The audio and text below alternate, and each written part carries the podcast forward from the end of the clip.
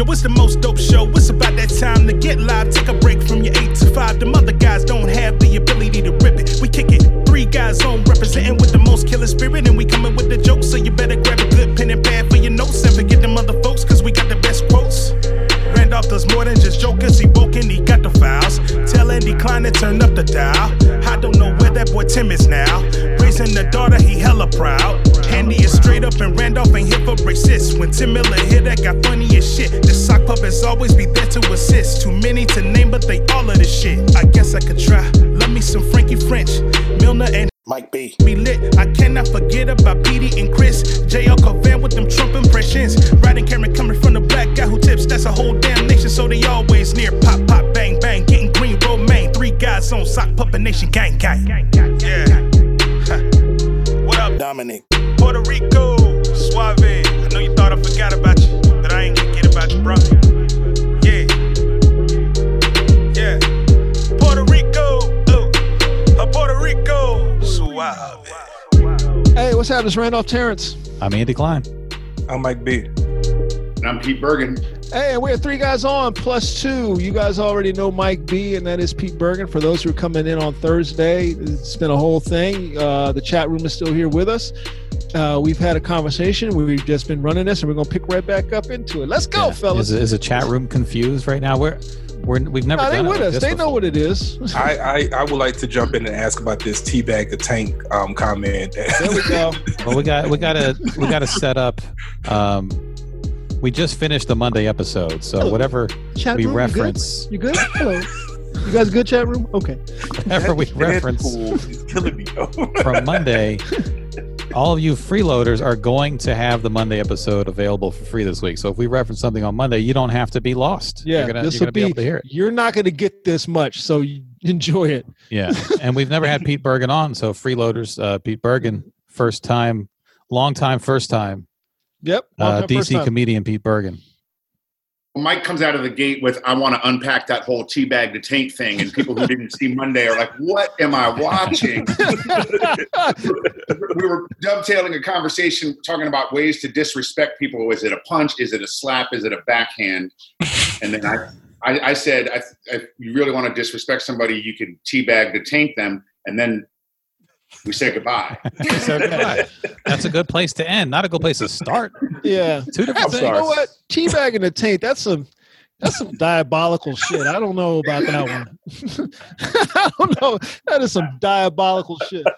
you get it though, right, Mike? Like you have the visual. I, I that's the problem. I got the visual. I just understand like at what point do you pull your pants? like when, when do we get? How do we get there? How do, I, I I never thought of anything. Like I don't know if I'm diabolical. I need to go to diabolical university. I don't know if I'm there. Yet. Yeah. I don't. I'm not going to sit here and say I've seen it done, but you can imagine that would be the You're most not going to say you've not seen it done either, though, huh? I'm not going to say I haven't seen it done. But you can imagine that would that would suck the manhood right out of you. Oh, that shit hap- That shit happens in the military. We know what it is. The frat pledges, probably. Been around you, motherfuckers. How many years did you do, Pete? Just three. You did the three. mm-hmm. You didn't want to stay in and try to uh, try and do, you know, No, I'm going to laughing. I, I'm going to do ten. I actually, you know what? Because, and I, I talked about this with Tim Miller on his uh, thing last week. Like when you see someone like uh, Chris Allen, right? So Chris did his 20, right? Yeah. um, and got out of the Air Force. But when you're 20, the idea of 20 years is literally your whole life, right? Right. Now that it's gone, it's like, oh, that happened real quick, right? But back then, it's a tough sell. But I actually did re-enlist after my first enlistment, um, um, and I got to you get to choose a bonus, so you can either change your MOS, which is your job, or pick your duty station. Um, and I couldn't stay where I was because I had been arrested a couple times, so they wanted me to go. Um, but they, um, the, when I got reassigned, this is at the time they were doing a lot of drawdown. that They couldn't honor people my with their taint. That's why you got arrested. yeah, that's what it was. Too much. Uh, Yeah, it was- It was a third degree teabag offense. It was a second offense. Teabagging civilians. The military put you on a mule and said, "Yeah," and just sent you out of town. Where they So want I to send you to? Fort Meade, and when I got to Fort Meade, they were doing drawdowns, and I I couldn't stay there. So like, well, you can go to Kentucky or Washington, which is Oh. Fort Campbell or Fort Lewis, and I was like, no. Um, And they're like, or we can let you out for not being able to honor your reenlistment contract. So I was like, I'll just do that, and then I'll go to college, and then I wound up bartending and going to rehab. So there, it was. It's it's a windy route that I'm on. Uh, Peter uh, Higgs but, wants to uh, know what's a drawdown. Tell him what a drawdown is. drawdown is uh, back in the early 90s they were cutting troops which means uh, um, they were reducing the number of troops so um, certain people like officers were getting actual buyouts like you would get cash bonuses to leave your commitment early um, so with the drawdowns i could have gone as a mechanic i could have gone to either a medic unit or an mp unit at fort meade but both those units were being transferred because of the drawdowns um, or being deactivated at that post so um, yeah, I was a my that was a, a casualty of my reenlistment. So So what was your wait? What was your duty station that you wanted to stay at? Panama, I Panama. shoot, yeah, I loved it down there. Too much. You don't Uh, want hence, hence the arrestments, the arrests and the teabagging. You know what, and- the first year I was a great soldier. I did like these mock promotion boards and won a lot of stuff on behalf of the unit. Um, so even when I started getting into trouble, they were just like, "Ah, he's been good. He's been good. He's been good." Like they they they tried they Yeah. I probably should have gotten in more trouble than I did, but then they're like, "You should, you should go." Uh, so, just, just stupid stuff. They gave you a little Strong. mush. Just Yeah. yeah, Yeah. yes, Yeah. you should just. Mm. a CO comes in and gives you one of these. Let me- let me Bet say, your ass will do right. you, you, you didn't want to go to Kentucky, man. Stay away from Kentucky. I I, I would No, because that's all 101st Airborne Air Assault. Yeah, yeah. you were in Tank- Kentucky. Yeah, I went to basic training in Kentucky, and they have two hills. One called Heartache, and another one is called Heartbreak. And uh, I walked up both of them um, in the hot summer heat of Kentucky. I'm They didn't never- have Taint Hill. Um, I, I, They no, didn't have had thing to- here. I, I tried to avoid that. one. Did you walk up with like a fifty pound pack on or something, or did you just? oh, a rucksack? Yeah, that was part of our um, what they call it, um, Pete, the FTX, the final part of basic training. The final part? Yeah, oh, you're talking about the 15 mile road march? Yeah, yeah. The fi- F- they call it Oof. FTX, right? Yeah, something like that. I forget. Yeah, but yeah. yeah. FTX. Is That's it Fort Knox? Yeah, Fort Knox. I went to Fort Knox, Kentucky, and um, so part of the uh, the final evaluation is you have to walk up. You have to do like a ruck march, and part of it is heartache and heartbreak. And I ended up catching a splinter halfway through heart heartbreak. in your uh, foot. Yeah, in the foot, like right at the heel, because Oh. my um, boots was rubbing up against the uh, uh, my heel, whatever. This it developed this like blister, and that shit sucked. Because if you stop and quit, then you gotta do it all over again. And Mhm. um, I was close to graduation. My mama had already bought the the Greyhound ticket, and that is a hard sell. Like, hey, mom, I got a splinter. I just couldn't do it. I just got a splinter. I went to I went to Fort Dix, and they when we did our duty uh, uh, duty station, and people like knew about like this. It was like an urban legend, so you're surprised. But one person got caught. When you get halfway out, they have you unpack your rucksack, and if you try to like shortchange the rucksack by stuffing it with lighter stuff or did not putting all your stuff, if all your stuff wasn't in there, you had to go back and get it and then catch up. Uh, Yeah. and they would do it at the halfway point. And sure, They would enough, weigh they're- your bags like you're getting on an airplane. Then, like to make sure. so like we had to um we we had to um when I went we had to put everything in our rucksack, um lock it up, and um it couldn't be taken out. You know, a good way to avoid that blister then is just take your shoes off. See, like that girl Yeah. you were talking about on Monday could have just had her. Shoe, that's she But I want, didn't on want a traction. blister. What do you think you guys were weighing then? Uh, I was 140. Woo! That's lighter than that's lighter than the weight I fought at. Damn, Mike. yeah, I used to run track in high school, so I was very light. I used to run yeah, long distance. woo! Yeah, 140. 140, 150. What was you weighing, Pete? I was about 210, 215. 210? Yeah, you were solid. Just solid. Yeah. 215. Man, man, Mike. Yeah, yeah, I fell off. Hey, kid, Yeah, I was skinny like that. But that was, I mean, the benefit of walking up Heartbreak Hill is uh, you get to weigh 140. Yeah. It don't matter. It- yeah, but then I, the weight that I am Yeah. now actually what I walked. My the hill. brother's now clowning you in the uh, in the chat room. He fought it. He fought at 145. I fought at 147. He fought at 145. Yeah, Mike. Well, but what is that? Like, hold on, what's the height, Mike? How tall are you? Um, uh, you want my real height or the one I tell my wife that I feel like I'm shorter than her? Both. I actually want to hear both. Uh, I'm five nine and a half. Okay. Uh, I tell my wife Yeah. I'm five eleven. Yeah, you're about the same. You're about the same height as my brother. Wait, what, how tall is your wife though? Um, she's five eleven, five. Yeah, so he's five Six Okay. Okay. So Yeah. you want to when you tell your wife you're five eleven, it's because you want to you want to pretend you're as tall as her. Yeah, well, no, no, this is at least about the same height. Okay. Well, you're not, Mike. So I'm, I'm- just I'm not at all. be a man and just take My take wife's that, four eleven. take that mush and uh, from above, the mush from above. four eleven, Pete. Yeah, tiny. Yeah. And I still lie about my height. I tell people I'm. I, I say I'm six three, and I'm really just short of six two. Yeah, Uh, we're about see? yeah, because I'm six two and we are almost the exact same height. Yeah. See, it's not just Donald Trump doing this, guys. Everyone does it. yeah, I mean that's why I wear Jordans. I wear Jordans to give me a little extra. Uh, Oh, they got like a that little shit heel in them. don't work. in my head, it does. I wear extra socks. That's why I wear extra socks. Six three two forty sounds like something you would see like in an NFL program. Six two. You're supposed to. Yeah. Right, right. So six two two forty is like, oh, he's fat. But six three two forty, they're like, oh, he, he probably played a sport. yeah. Right. But see, Yeah, you s- six six two two six two two say six two two forty. That's like that's well, that's strong safety size in college. Mm, that's a linebacker. Yeah. Yeah, That's line. That's more Yeah. linebacker. Yeah, you, you you have to assume there's some speed that is definitely not there. Oh, there's Uh, definitely going to be speed there. That's why they're out on that field and not Yeah. just eating or wrestling because you don't, you know, Watch watch an NFL game from really like if you ever have a chance to see like an NFL game from the sidelines, how fast somebody who's 260, 70, 80 pounds moves. I'd be I'd be I'd be dead. If one of those college 250 pound kids got a running start and hit me, I'd be dead. Like they're so Yeah. fast. yeah, Yeah, I've never so- I've never seen like a like a professional track meet like a Usain Bolt situation. When oh, I Oh, was a insane. kid, we went to a baseball game. It was I think Orioles versus Yankees, and Rickey Henderson was playing for the Yankees. I think it was Yankees, and he stole third. I had never seen anything like that. I was never seen anyone move that fast. I mean, I was a kid, but still, it was unreal how fast he was. And he he was just a fast guy for baseball. Like he wasn't like a world class sprinter. I don't know what his forty time ever was, but I imagine it'd be the same thing if you saw like Usain Bolt live. It wouldn't even process that that's a real thing people can do. But as a kid, you're like, ah, I won some presidential phys- physical fitness tests. You know, I know every year, every year, baby, every year, high pretty 90, quick. 90 percentile every year until they stop doing it.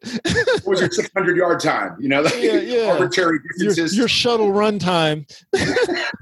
Yeah, broad jump, shuttle run, 600, sit ups, uh, pull ups. That's the one. That all, I always got everything except pull ups. I couldn't do pull ups at the number that you needed to get presidential. So I got the little, the B team badge. It was called like the whatever it was. It was like you did all right. you, the vice, you, got the, you got the- you got the vice president badge. I got the vice president badge. I always Speaker of the in House 90 award. I always scored in the 90 percentile, always in the 90s. I always got the star on my little, they give you a little certificate with a star in the corner. Yeah. I You mean, there were people with like jackets that had all the patches down the arm. Like, look at this. I can run Yeah, sometimes. those people are called dorks.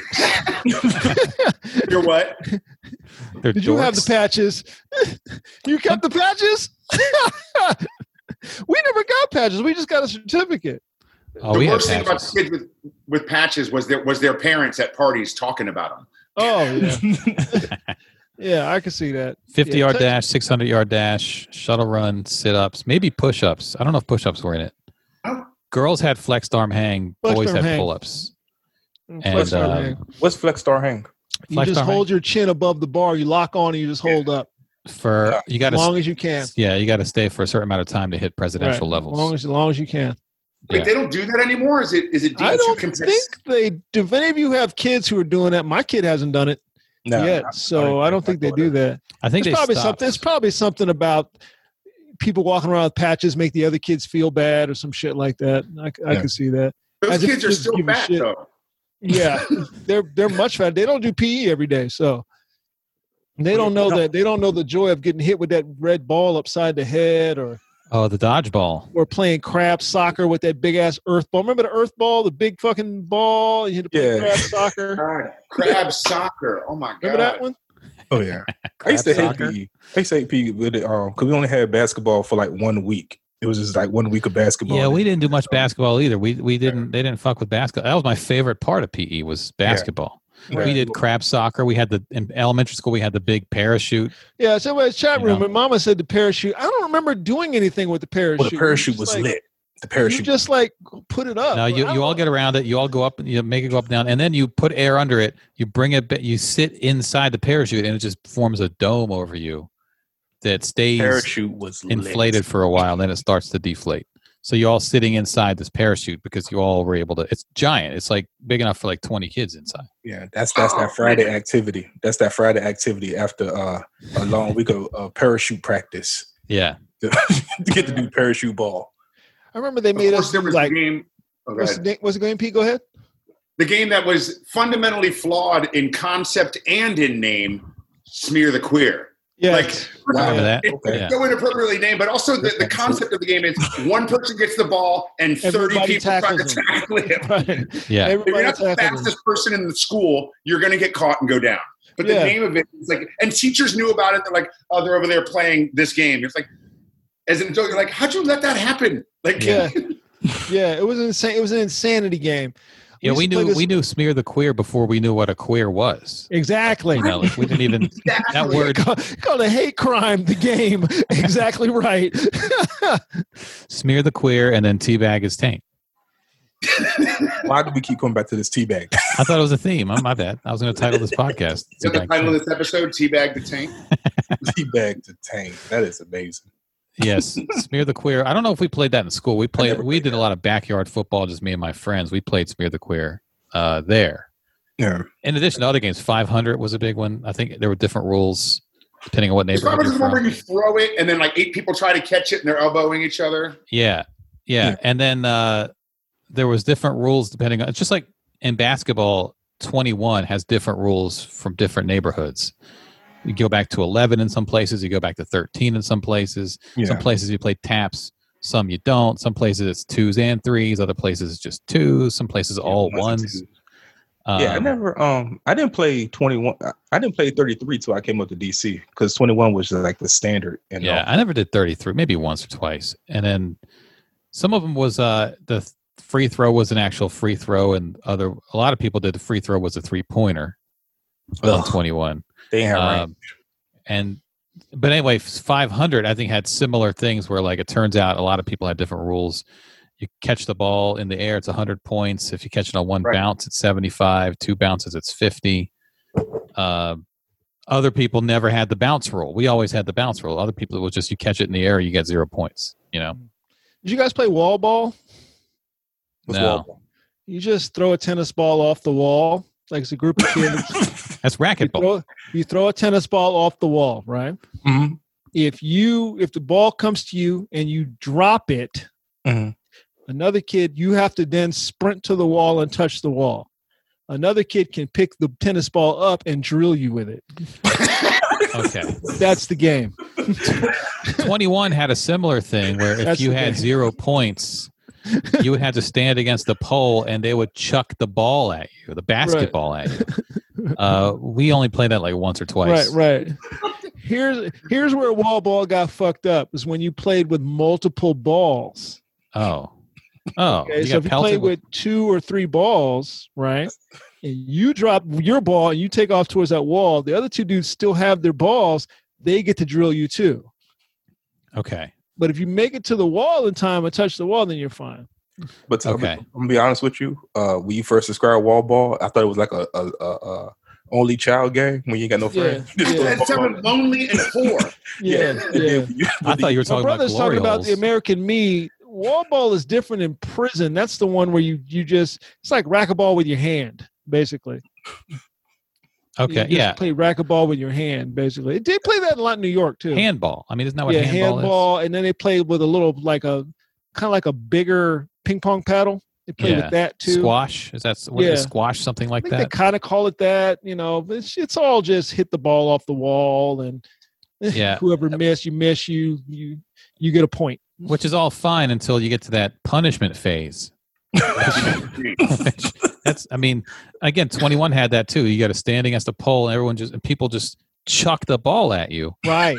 uh like why are you punishing me i this is bad enough that i have zero Like, i scored zero points i feel bad already i don't need to feel Why are you bullying me now? like I already lost. Yeah, we used to play them funky them funky ass games. Uh Red Rover where you clothesline people. Yeah, that was one. Yeah. Uh the big the big steel uh that every every comic has done jokes about now, the big steel slide that gets hot as shit in the summer. and they Yes. put kid put kids on that shit. you know, the the the swing set that was on cement, you know, the jungle gym on cement. you know, everything was just on cement. yeah. You know That um, we used to play bump on the on the um that hot ass sliding board. Everybody go over to the slide, and then like one person slide down, and then the next person would slide down, and the whole object is to knock somebody off the Oh, slide. knock somebody off. Yeah. yeah, played that. We played we played that one. We played, Yeah. we had high high motherfucking things too, like two story slides with nothing around them. If you fucking fell, that was your ass, man. Yeah. like, this much of dirt, just enough. Yeah. just, Yeah, it's just a little layer of mulch on the ground. no, yeah. not Well, most. who does uh, Dirt. Gary? Dirt. Gary, Just a little bit of Gary dirt. Goldman does the joke, and he talks about uh, um, when you're in PE class climbing the rope way Oh, the rope. All they have, all they have, to, after you slide down and burn your hands off on that rope, is a blue mat. The blue that mat. like con- that's this Blue thick. mat. But I think that I think that adds an element of you want to succeed because if you know you don't succeed, you're gonna like break an ankle or get a concussion. Did you guys have the uh did you guys have the we had a climbing net. Did you guys have that one? I From think the we. ceiling, you could climb a I don't know what why a net. I don't know why. I don't think we had a net. We had. um No, we did have a net. I think we one school had a net. We had pegboards. Remember that shit? We had that Oh, in like high Vision school. Quest. That was Yeah. high school, yeah, Vision Quest. That was more that was high school. That was, Yeah, that was that was tough. Yeah. Where did you go to? What school? Did you go to school around here, Randolph? Where did you grow up? No, San Antonio. I went to, well. Oh, my early school was in in in uh, Germany on military base in Germany, from uh, five to ten. So all of my early elementary school was there. So we had the standard elementary school shit. Like we had like a big stuffed foam fucking thing that people would jump on. You know, Right. You know, uh, standard shit. You know, like. They would give us things to do like the uh, bitte, kind of do do uh, uh, Deutsch sprechen, bitte, bitte. Not nearly as much as I used to be able to do. He just asked me, "Can I speak? Can I speak German?" Not as, not as much as I used to be able to. It kind of went like my brother could speak French, gone. you know, and then the German. I can still count. Eins, zwei, drei, vier, fünf, sechs, sieben, acht, neun, zehn. I can still count almost all the way to hundred. You know that that stayed with me, and I know colors and stuff like that because we had to take German in school. Uh, the theory being that they catch us when we're young, so we'll learn German. Yeah. You know, and for the most part, it worked. By the way, look at the screen. I'm I'm going to share. This is what the presidential patch looked like. Eight bucks on that. Etsy Yeah. if you want to buy Yeah. someone's old patch. That's the number. The number that was like showed how many you had won, right? Like if it was your third one, you got a three on there. I I think it. Yeah, maybe that's. Yeah, we didn't like get that. We got certificates. Yeah, we got certificate. I got certificates from um George H. W. Bush. I think that was the president. so yeah, this is. People are selling these on Etsy now. This is the. uh I guess the second kinda- place award, the National Physical Fitness Now, Award. was this even know when what that is this when Arnold jumped into it and tried to try to push it forward again? Because Arnold had did a thing where he was really trying to push it. Yeah, he like under George W. Bush. I think Right. they revamped it, and then they eventually just got rid of it. That must be why they had patches then. Yeah, when I was a kid, people got patches, and it was like a. Even if you didn't have it on your jacket, people would. If you went to someone's house, they would have them like displayed in their room, like they're sports trophies. You know. Yeah. Yeah. Yeah. That was actually a good idea to have your pop your population be some kind of in shape to try to instill those ideas in, uh, from childhood. That was a, It- that was not a bad idea. It's It gone now, shamed but- the uh the Yeah. the fat kids. I think is what it was. yeah. Now it's Now all the changed our kids are fat. system. By the way, look, if you at- look want, at Tanya, I always epically failed those PE tests. There was always one kid if you want um the patch on eBay, you can get get the patch and two two patches and a certificate for twenty five dollars. Yeah, I had a shit ton of those certificates. I never had any of the patches though. Whose signature is that?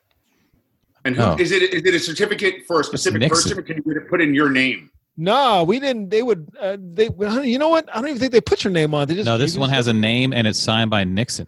Oh, that's some new shit. Nixon. Yeah. That's What? how old that shit is. Uh, signed by Richard Nixon. uh, Kanata Krivank, uh, presented to Kanata Krivank, or Renata, sorry, It Must be Renata. in recognition of I was about to outstanding say- physical achievement. and But I say, I don't think black kids were allowed to take part of those those things back then. Yeah, well, uh, Richard Nixon signed this. Uh, I don't know. I don't know if it has a It should year on it. more but- than that. It should be. and then there's two $5. patches also. This is from Patches, I remember those. Yeah, the one and the two. Like every time you got one, it was that was the next number. yeah. Did you you Yeah. go? Did you go to Loudoun County Public Schools, Andy? I went. Yeah, I went to and I graduated from Loudoun County High School. Actually, yeah. Um, Was the Klan there when you were there?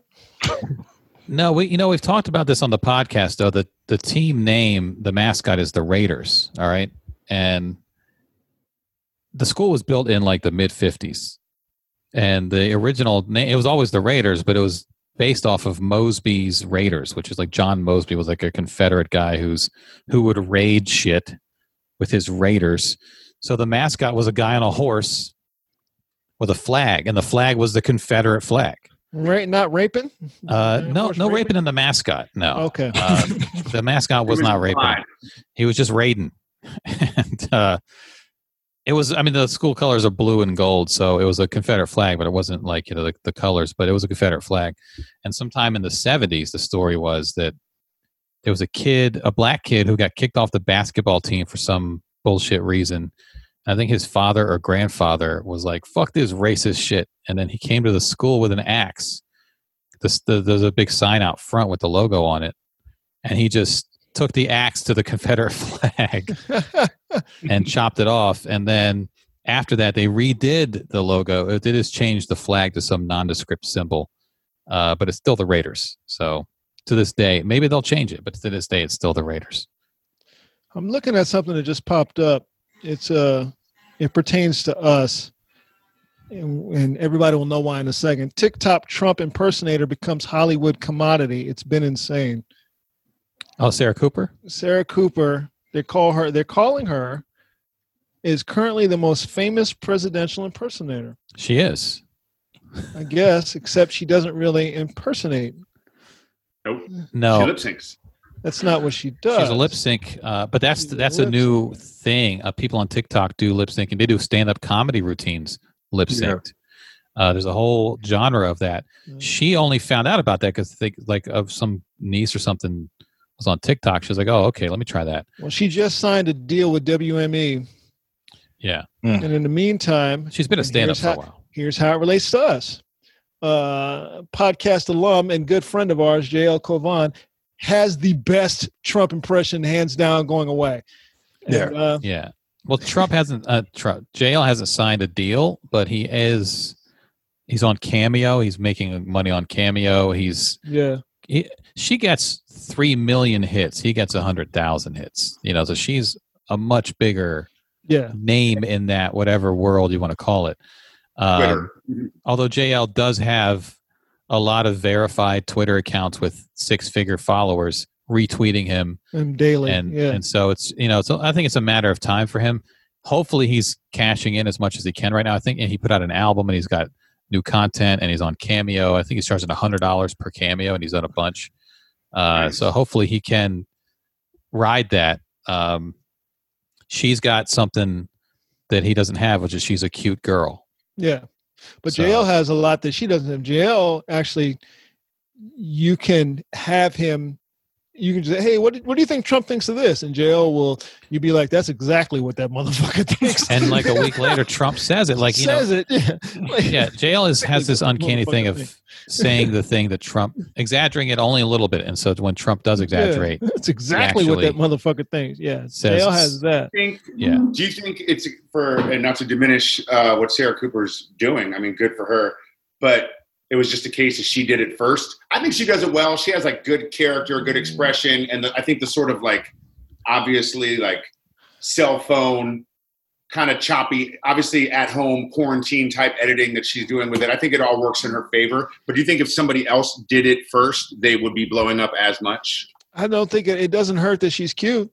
well, JL blew up. It doesn't bef- hurt. He went viral before her. He went viral. He had a one. His first viral one got six million hits, Sitting on his Uh, front step. Was it him sitting on his steps out front? I think I saw that one. No, it was in his room, but it was the one one in about. Easter. It was about he just ripped it off right quick, just Trump was before he gonna went to bring go get something to eat, and it went and it just blew yeah, up. he was going to bring back Easter. He was going to bring back the economy for Easter, and and uh, God only brought back one person. He's bringing back everybody. So Yeah. I think um That I went think viral. also oh I'm sorry. I think also what um what helped out Sarah is the fact that she did it on TikTok and TikTok is one of the most famous apps right well one of the biggest apps right now during the, Right. the uh this pandemic.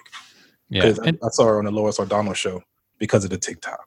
yeah, and well, she's also. It's not just her lip syncing. Like she she puts little jokes Characters. in the background, like she's in front of a little whiteboard, and she's like the word hydroxychloroquine is written down. You can't even tell. You have to pause it. The one she did yesterday was the Sean Hannity interviewing Trump. But when you look at Yeah. the notes she's taking as Sean Hannity, there's funny shit in there too. So she's growing into more than just someone in their kitchen lip syncing Trump. Mhm. Um, she's got you know some talent. She's got a basically comedic instinct. She's a comic. She's done stand up for a long time. So you know more power to her. But hopefully JL will get his recognition because if you want an accurate Trump impression, you know you're not going to get it from her. You're going to get it from JL. He needs to get Right. on TikTok. Maybe, Right. Yeah, I don't know if he's on TikTok actually. Yeah. He, he At this to get on- point, I don't know if he should do TikTok. I think you. Sh- I think you need to go where people are. That's why you go on the road for a gig. You go to where people are. And right now, if people are on TikTok, you got to go to there. Yeah. Well, you guys have had this guy at Draft House, a, a friend of mine who I uh, know from the improv world, and he had that show, The President Show, on Adomian? Comedy Anthony Uh, Atamanuik. Anthony Atamanuik. So yeah, Anthony's Trump is pretty good too, and he Not had as that good whole as beef- It's not as good as J. No, no, no, it's not as good. But he had that whole beef with Alec Baldwin because when they got like a lot of the, the improv people, they're like former UCB people who are on SNL. They wanted Right. Anthony to get that spot, but they gave it to Alec Baldwin, and Alec Baldwin kind of like he poo pooed Anthony's like, oh, a guy I used to work with on 30 Rock because Anthony did a few episodes of 30 Rock.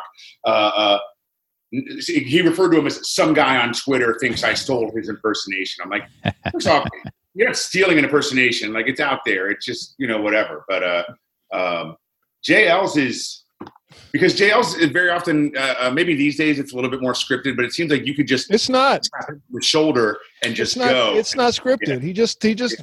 You give him the topic, he just starts talking. That's the thing. He just starts kind of talking, and next thing you know, he's saying some insane shit.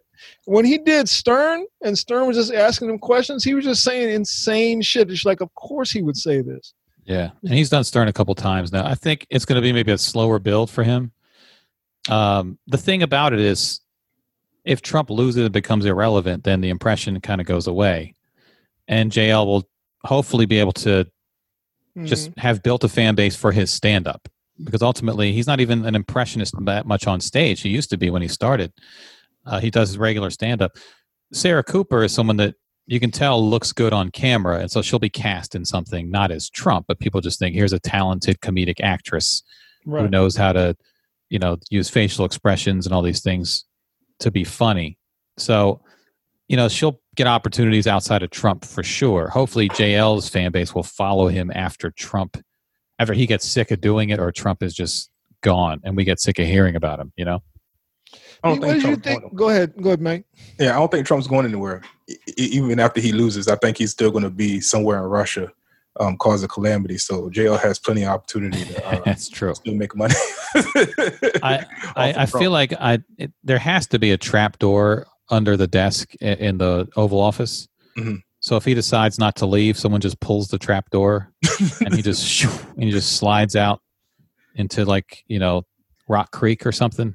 like it's the only way to get rid of it. There's got to be some kind of way to just transport someone out of the White House when he decides not to leave, which is going to happen. Oh yeah, he's not. I keep saying that. People don't believe it. Pete, what did you what did you think of UCB going tits up? Um, I don't like the the reason they gave for it. They were I don't know. I think they were just over it. They didn't need it anymore. The four founding members of Upright Citizens Brigade, three of them are well. Obviously, Amy Poehler is the big one out of the four, but Matt Walsh is in a ton of things. Um, Ian Roberts is in a lot of stuff, even though people don't know who he is. Matt Besser and his wife do a lot. Um, they're all in LA now. Um, all those, all four of those live in LA, and uh, it was. I think they just threw their hands up because it, they they were just getting it from all sides. Like uh, obviously, renting space in New York is hard, but uh, um, the whole improv community. I mean, Improv Olympic is gone now. Um, every almost every improv theater and every theater is caught up in some sort of either issue regarding a lack of diversity or sexual harassment. So I just don't think the juice was worth the squeeze for them at this point. But they cited some other some other reason. So I don't know what it was, but uh, uh, Well, they all had a. They, oh, Mike, what are you doing? He just had me mute him, and um, Okay. he couldn't. You know, Mike B for the for somebody's future in the, reference, somebody's in the room with him right now. He's probably getting one of Yeah. these right now. He just Yeah. covered his. I can take him off screen. He's For future reference, if you can go to the chat and choose to just send a message to me only, Yeah. where it says to everyone, you can just say to, and just choose me, and then the whole chat doesn't have to know that you want me to mute He's you. getting one of these. You can also mute yourself. Uh, then anyway, it doesn't matter. it's he's getting a mush right now. well, we'll know if it's a mush when he comes back. Yeah, Uh, there he is. I'm gonna. Un- do you want me to unmute you? All right, I'm gonna. Here got comes the unmute. Mm, mm, mm. Always Oh, takes a still second. When you click unmute, it takes a second. no, you- he's he has to. He's muted on. Oh, his- you gotta unmute your on own, yeah. end. You're You muted gotta on your end. So can you unmute on your end? My wife is talking to me. I'm Uh, sorry. we know. we know. so my hands go up and surrender. we know. Say hi, babe. Hi, babe. Hey, how you, honey? Hey. Hey, don't look at me. I look like a. It's all right. You better than Mike. I know that much. You look taller than Mike. That's a definite. Good. You. What the? He said- He's looking at her. You see him looking up? Raphael Yeah. said Mike's wife found out the truth about his height.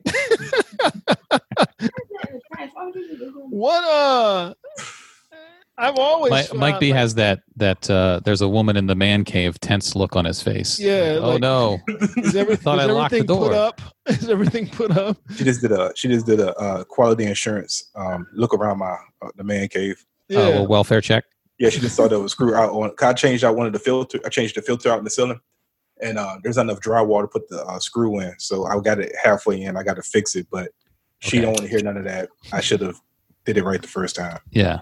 Well, you know, it's, it's it's uh you know it's fun. Maybe you guys can have a, a couples podcast where you talk about all the different things going on at cheap home. plug. Glad you said that.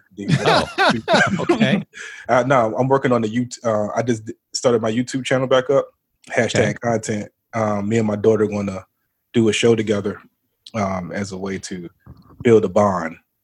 And, uh, Okay. Like a live stream kind of deal, or are you going to post it? You're going to record it and post it later? record it and post it. It's more for my daughter. She's real creative, and she said she Mm-hmm. wanted to do it so she could get subscribers and become viral, whatever that means. So I Okay. said I'll help her with it. So this is our project.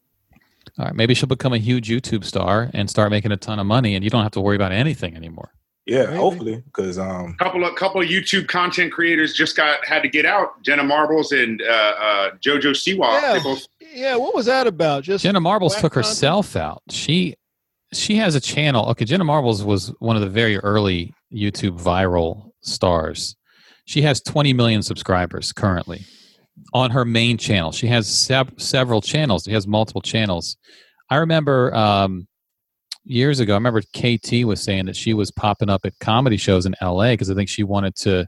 She had this comedic YouTube channel, but she wasn't a comedian, and she was trying to maybe get into comedy which I don't think ever worked for her, but she had this channel for years and she would do a little funny. She had a couple that went viral. I remember seeing once I saw her latest thing. It was something about like makeup tips. It was like a funny Mhm. makeup tip video, and it was another. Hey, how to look like a whore, you know? And she was like doing all these makeup things, and and then she had other ones in her past that um Here we a go. little little problematic. But she took them down a long time ago. She made them private a long time ago because she knew they were.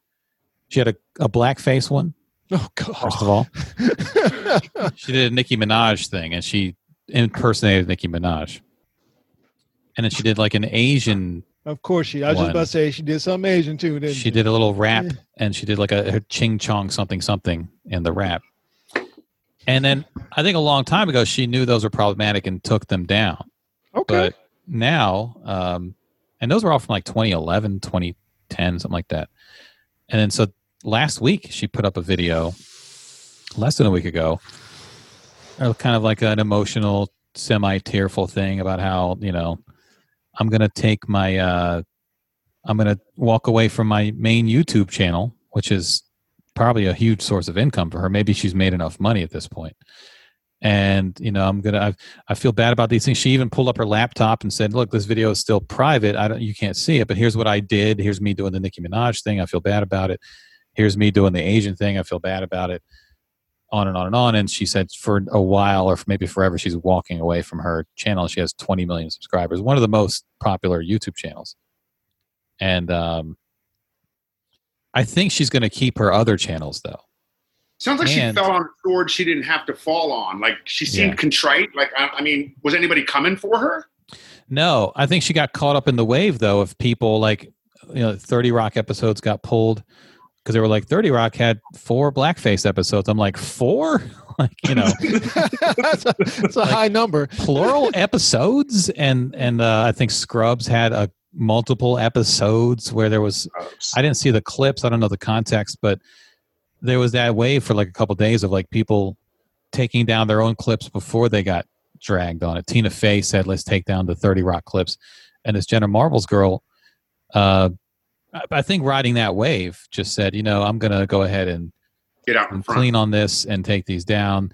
Her channel started when she was very young, and now she's a different person. She's like a a mature adult, you know. So Mm. yeah, I don't know that she should that she had to do that. I don't know if people would have come for her. I think she could have just made that video and just said, "Hey, this is what I went through and this is who I am now." And I think people would have been fine with it if she continued to do what she does. I think it was smart because um, do it now before somebody else finds out. And normally when people release these type of clips, they normally wait till you, you sound like I don't know, like a million dollar deal or something, or you about to win a Grammy or host, you know, the BT Awards or something. Yeah. Yeah. You know, some It's going to be Jenna Marbles and Jenny Slate hosting the B- BET Award. Yeah. for. Yeah, Uh, just so, now Jenny Slate was just I say was just, but but that's been years now. She was doing that doing that little black girl's voice. And it's funny because when you were back then, if you said anything about like this casting, these motherfuckers would get like indignant, like all the way back to the original thing with Apu, the guy who does the uh, Cleveland, uh, Jenny Slate, anybody white who was do who's acting like somebody of another race Mhm. would get indignant about it. Like, how dare you? And I'm just an actor and, and this is thing and blah blah blah blah blah. Kristen Bell also. Yeah. Now all of a sudden everybody's like, well, I, I now see the error of my ways. Like the guy's been doing Cleveland for 20 years. you know? I'm like, well, now you see the problem? Cleveland, Because uh, Everybody Cleveland thinks you have to be Mickey Rooney and Breakfast at Tiffany's to be being offensive, I guess. Right, right. The the point is, how is it that the industry can't seem to hire people to fill these roles? That's the point of this. Yeah, that's the thing. Like some of these things aren't like uh, stereotypically offensive. It's just someone doing a voice. The character is not shucking and Right. jiving. You know, it's not like Right. blackface, literally. But it is a thing where it is an opportunity that you could have given to someone. you should have given that opportunity to somebody. Why didn't you do that? And then when what happens later is down the road when someone's looking for a, a black person to play a, a animated character, all the black people who would be up for that role don't have a good resume built up Right. because they didn't get the early opportunities. Right, So they get into the Bill Simmons situation, which was like a week ago about black hosts on his podcast network. And he was like, We don't have any experienced hosts. It's not open mic night. It's like, well, you got to give them the opportunities early so their resume builds. right. And then they can have a resume that competes with the Right. white guys' resumes that you have on who have years of experience doing this. But you know what? Fuck him. He gave his daughter a podcast. right. Like that was was that not your daughter had a lot of experience one time she gave her a podcast? No, she Probably didn't. not. You just gave it to her. So shut the fuck up. Yeah. You're not Now, telling Randolph- you're not telling the truth. I think this is why, and it probably brings us back to our little exchange yesterday. This is why I never had an opportunity to be an S1W. There you go. there you go. I mean, S one W. I mean, you hated Jews. no. I don't want to be Griff. I wanted to be an S1W. yeah, I just I find it. That's why you joined the that All this military. is happening now. Yes. It's right. It's exactly why. I find it funny that all this is happening now and how long this is going to last. You know, and I don't even put it on uh, on like the Jenny Slates of the world. I'm like, well, who hired Jenny Slate? Well, Nick Kroll hired her. Right. Nick Kroll, you know black people. Yeah, I mean, yeah, a lot of these people You're loving. You liberal know black people, people. realizing Yeah. their own blind spots So why didn't you Yeah. hire some? and helping out their friends. It turns out, guess what? You don't have a lot of friends that you're helping out who are not white people. Right? Isn't that weird? And and even if you're doing the right thing in terms of bringing your friends along because you had an opportunity, well, that's also a blind spot because you shouldn't always just help out your friends if you're excluding people who are talented and literally can't catch a break. The break that would give them the resume that Jenny Slate now has and the 500,000 followers that she now has. She, you know, she's a lot of the building blocks to that are building blocks that people of color uh, are left out of. And it starts with those lower level jobs that you you build your way up, you know, and like on the Boondocks. Let me see if I can find this actress. Kristen Bell was famous before she got her animated voice job. But how did she get famous first? Or were other people not given roles that she was given along the way? And that's the thing. Who? So she's got this experience as an actress, and she's got fame, but the whole process from beginning to that point needs to be examined. I um I would like to circle back. Uh, so the Cleveland Brown show, Cleveland is a white guy. Cleveland is a white guy. I am stunned. Color Cleveland is a white guy. Uh, and then, of course, people on Twitter, like, you know, the contrarians or the people sort of on the right, they're like, well, wait a minute. Bart Simpson is voiced by a woman. Shouldn't there be a little boy? You on denying opportunities for little boys? I was like, well, that little not- boy's voice is going to change. Right. And then you're going to have to go get another little boy. You're Right. go get another little boy, and the voice is going to change. Or you could do what the South Park guys do, which is pitch shift their voices higher to sound like kids. So on um on the Boondocks, they have this woman. This is uh Jill Talley. Jill Talley from Mr. Show. She fame. was on Mr. Show. She does a lot of the white girl voices on the Boondocks. okay. Like Her uh, husband uh, is a voice guy too. One of a pimp named Slickbacks Girls, the white chick. He does. She does that voice. She does um, the cat Tom. She does his white wife's voice. The the guy's married to the white woman, so she does voices. She does the white girl voices. you know what I mean? Yeah. I saw her talk about it on um, on the DVD thing. She's like, "Yeah, I do this voice. I do that voice." You know, Jill Talley is married to Tom Kenny, who is the voice of SpongeBob. Yeah, Also a Mr. Show uh, alum. alum. Yeah. Yeah, he's he's a, he does a ton of voices. If you look at his resume, it's Yeah. got a ton of shit. But uh, SpongeBob is his most famous at this point, I think. Well, to, to me, it's just it's equity. There's no equity in it, and you're you're purposely locking people out. Whether you're doing it uh, unconsciously or consciously, you're purposely locking people out. Right. You move in the same circles, you get the same people in, and then you say, "But there's no one here that's qualified." Like, Yeah. Well, there are. Even for Bill Simmons to say there's nobody who does podcasts. How many black podcasters do we know that can easily carry a show? How many right. do we know? Right. We know plenty. I was watching. Um, You don't. got, I got that master class. You see that in like your social media feeds, the master Yeah, classes. It's like yeah. lectures. And I was watching the Spike Lee one recently, and and he was talking about casting, and he's always like, he says, look for new people. He talk. He stresses the importance of like obviously having your primary, your leads, like be killers and exactly what you're looking for. He's like, but like everyone's like, oh, just get Denzel. It's like, yeah, I, I can get Denzel for everything if I could afford him for everything. But he goes, look for new people. Like he talks about Halle Berry, like uh, the the problems he had casting her in Jungle Fever, and that she he gave her a note, she took the note, and then wound up crushing it in Jungle Fever. That was like her first role. He Mhm. gave uh, um, what's his name, Mekhi Phifer. Showed up with a friend. His friend, his cousin, was auditioning for Spike Lee, and he saw Mekhi Phifer in the waiting room. So why don't you come in and read? And like gave him his first role. So he's talking about just the importance of like keeping your eyes open and giving out roles, uh, not playing it safe, like taking a chance on new people. How mad is Mekhi Phifer's cousin after that?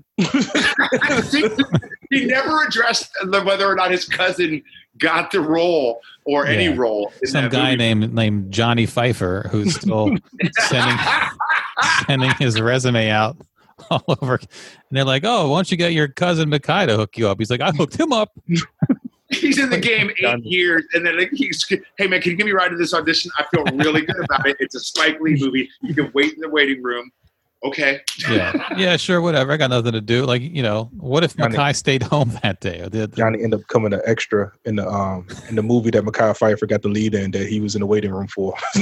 and then it gets cut out of it. like I had one scene. In the chat, they said that was an awkward ride home. Yeah, it was. Yeah. Sure was. Can you believe they gave me the Pixar band job and Mekhi Phifer got the lead? Cousin I Mekhi. I had one line. Pixar here. That was it. Did they cut it out. yeah. So uh, did you find that there was a lot of the the girl my daughter sent me a she's she was supposed to be playing with some kids doing that social distance playing they try to do and uh they drew a, a big Black Lives Matter mural around a uh, manhole cover. Okay. So the manhole cover is the center of the mural, and then they drew around it. Uh, so they were like, "We're going to send you a picture. Get us on the news." Like, not quite how it works, kids. Just pick up your phone. Hello, news. I don't. I don't really work for the news. like, like that. news. Uh, That's not what I do. Uh, but okay. Did you find that the the lack of diversity in uh, the UCB? I found it. I don't. I can't speak to the uh, to the improv world, but I would imagine that it's it's like every other aspect of the world, where it's it's there. You know, the lack of diversity.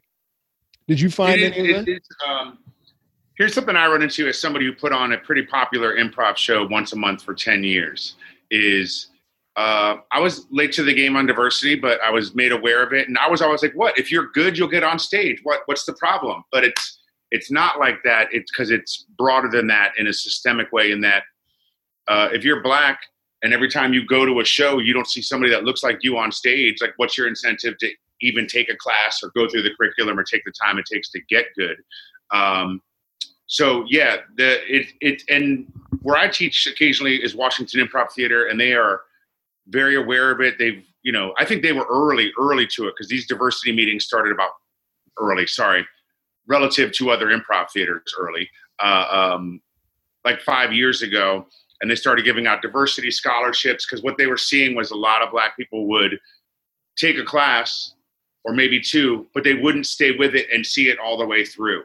So were the teachers saying or doing something, you know, uh, um, in an unconscious way or whatever? So they've upped the training. Uh, um, I learned what microaggressions are, uh, things like that. So yeah, I, I, I like to think I'm a pretty aware person, but I'm also old and kind of live in a bubble. So what what did Aziz Ansari say? If you're the same person you were 10 years ago, you're a shitty person. Mhm. So yeah, everybody got a little bit better, but yeah, Then Jesus is a shitty person.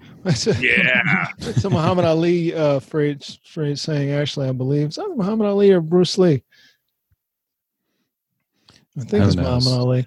uh, Um, I, I've also there's the, the there's the price out aspect of things like UCB and, and classes and stuff like that. There's the price out aspect of it is that you have to you have to spend large sums of money in order to take these classes.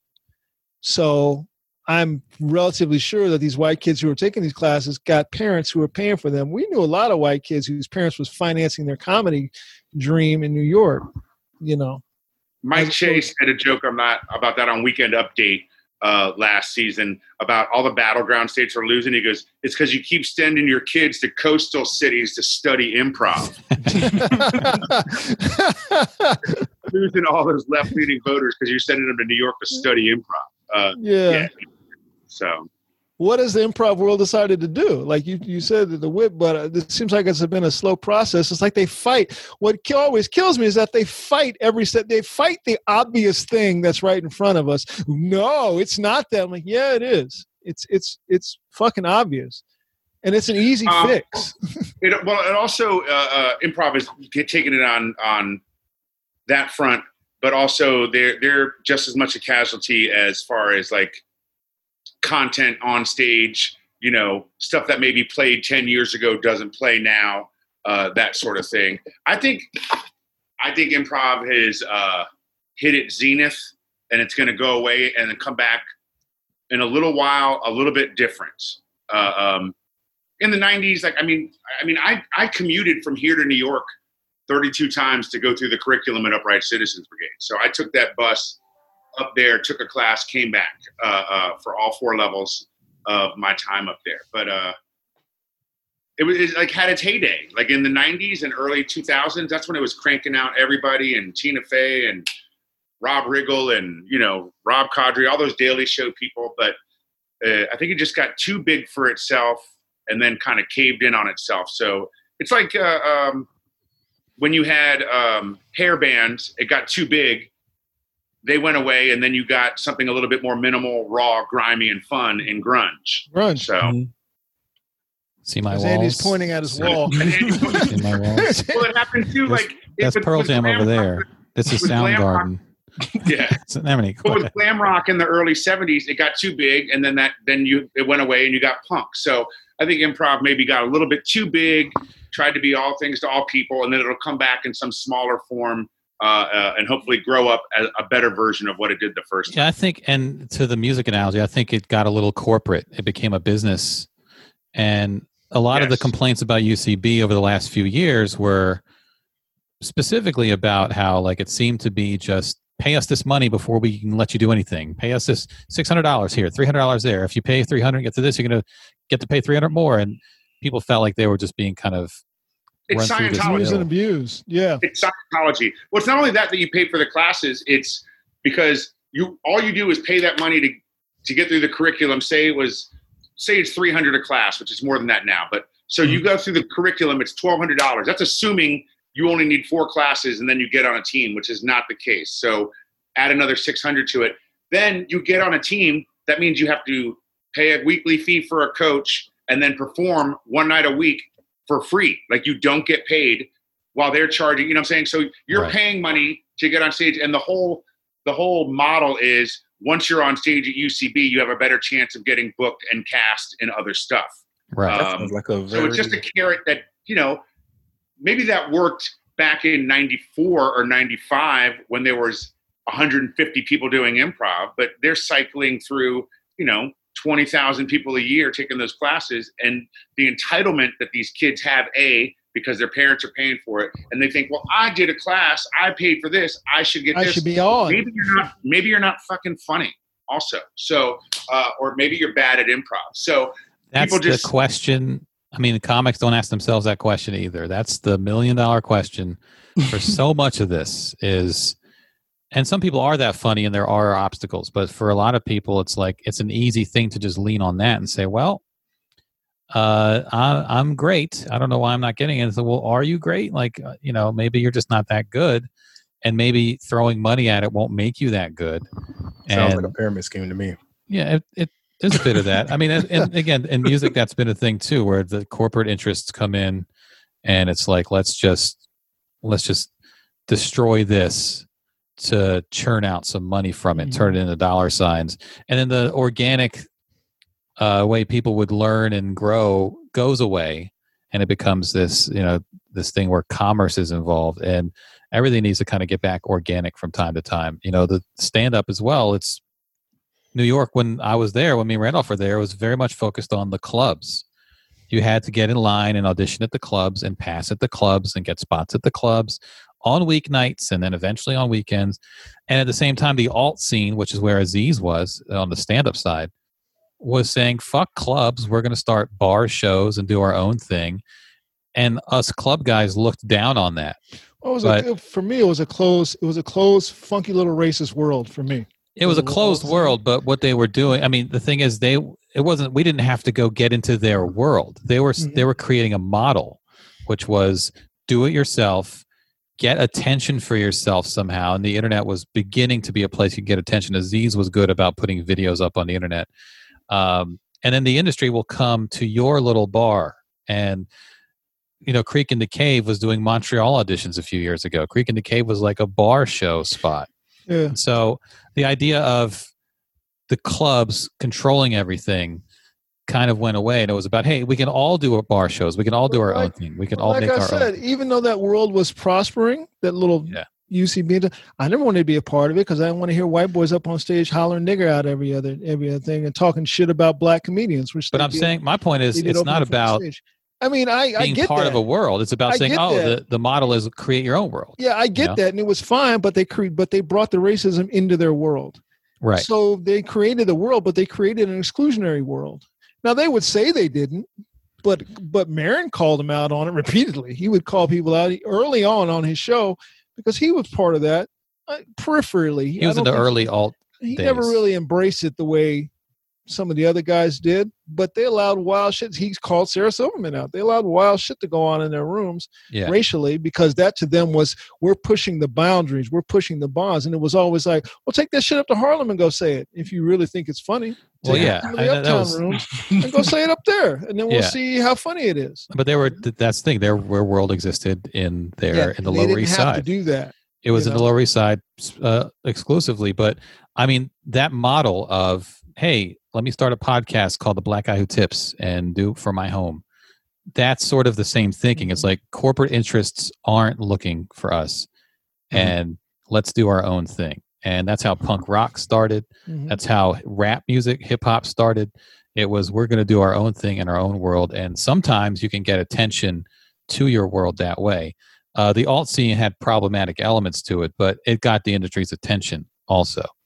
But and you the, can also the clubs kind of lost a little bit of their luster. Some people were big names in comedy and didn't pass at any clubs or barely pass, and never even gave a shit about working at Stand Up New York. You know what I mean?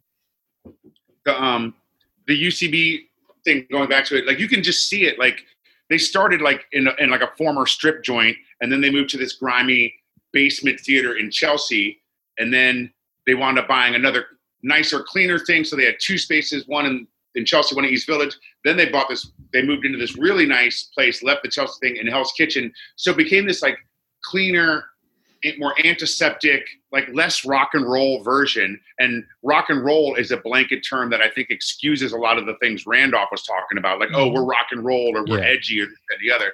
Uh, um, but yeah, every everything got too big.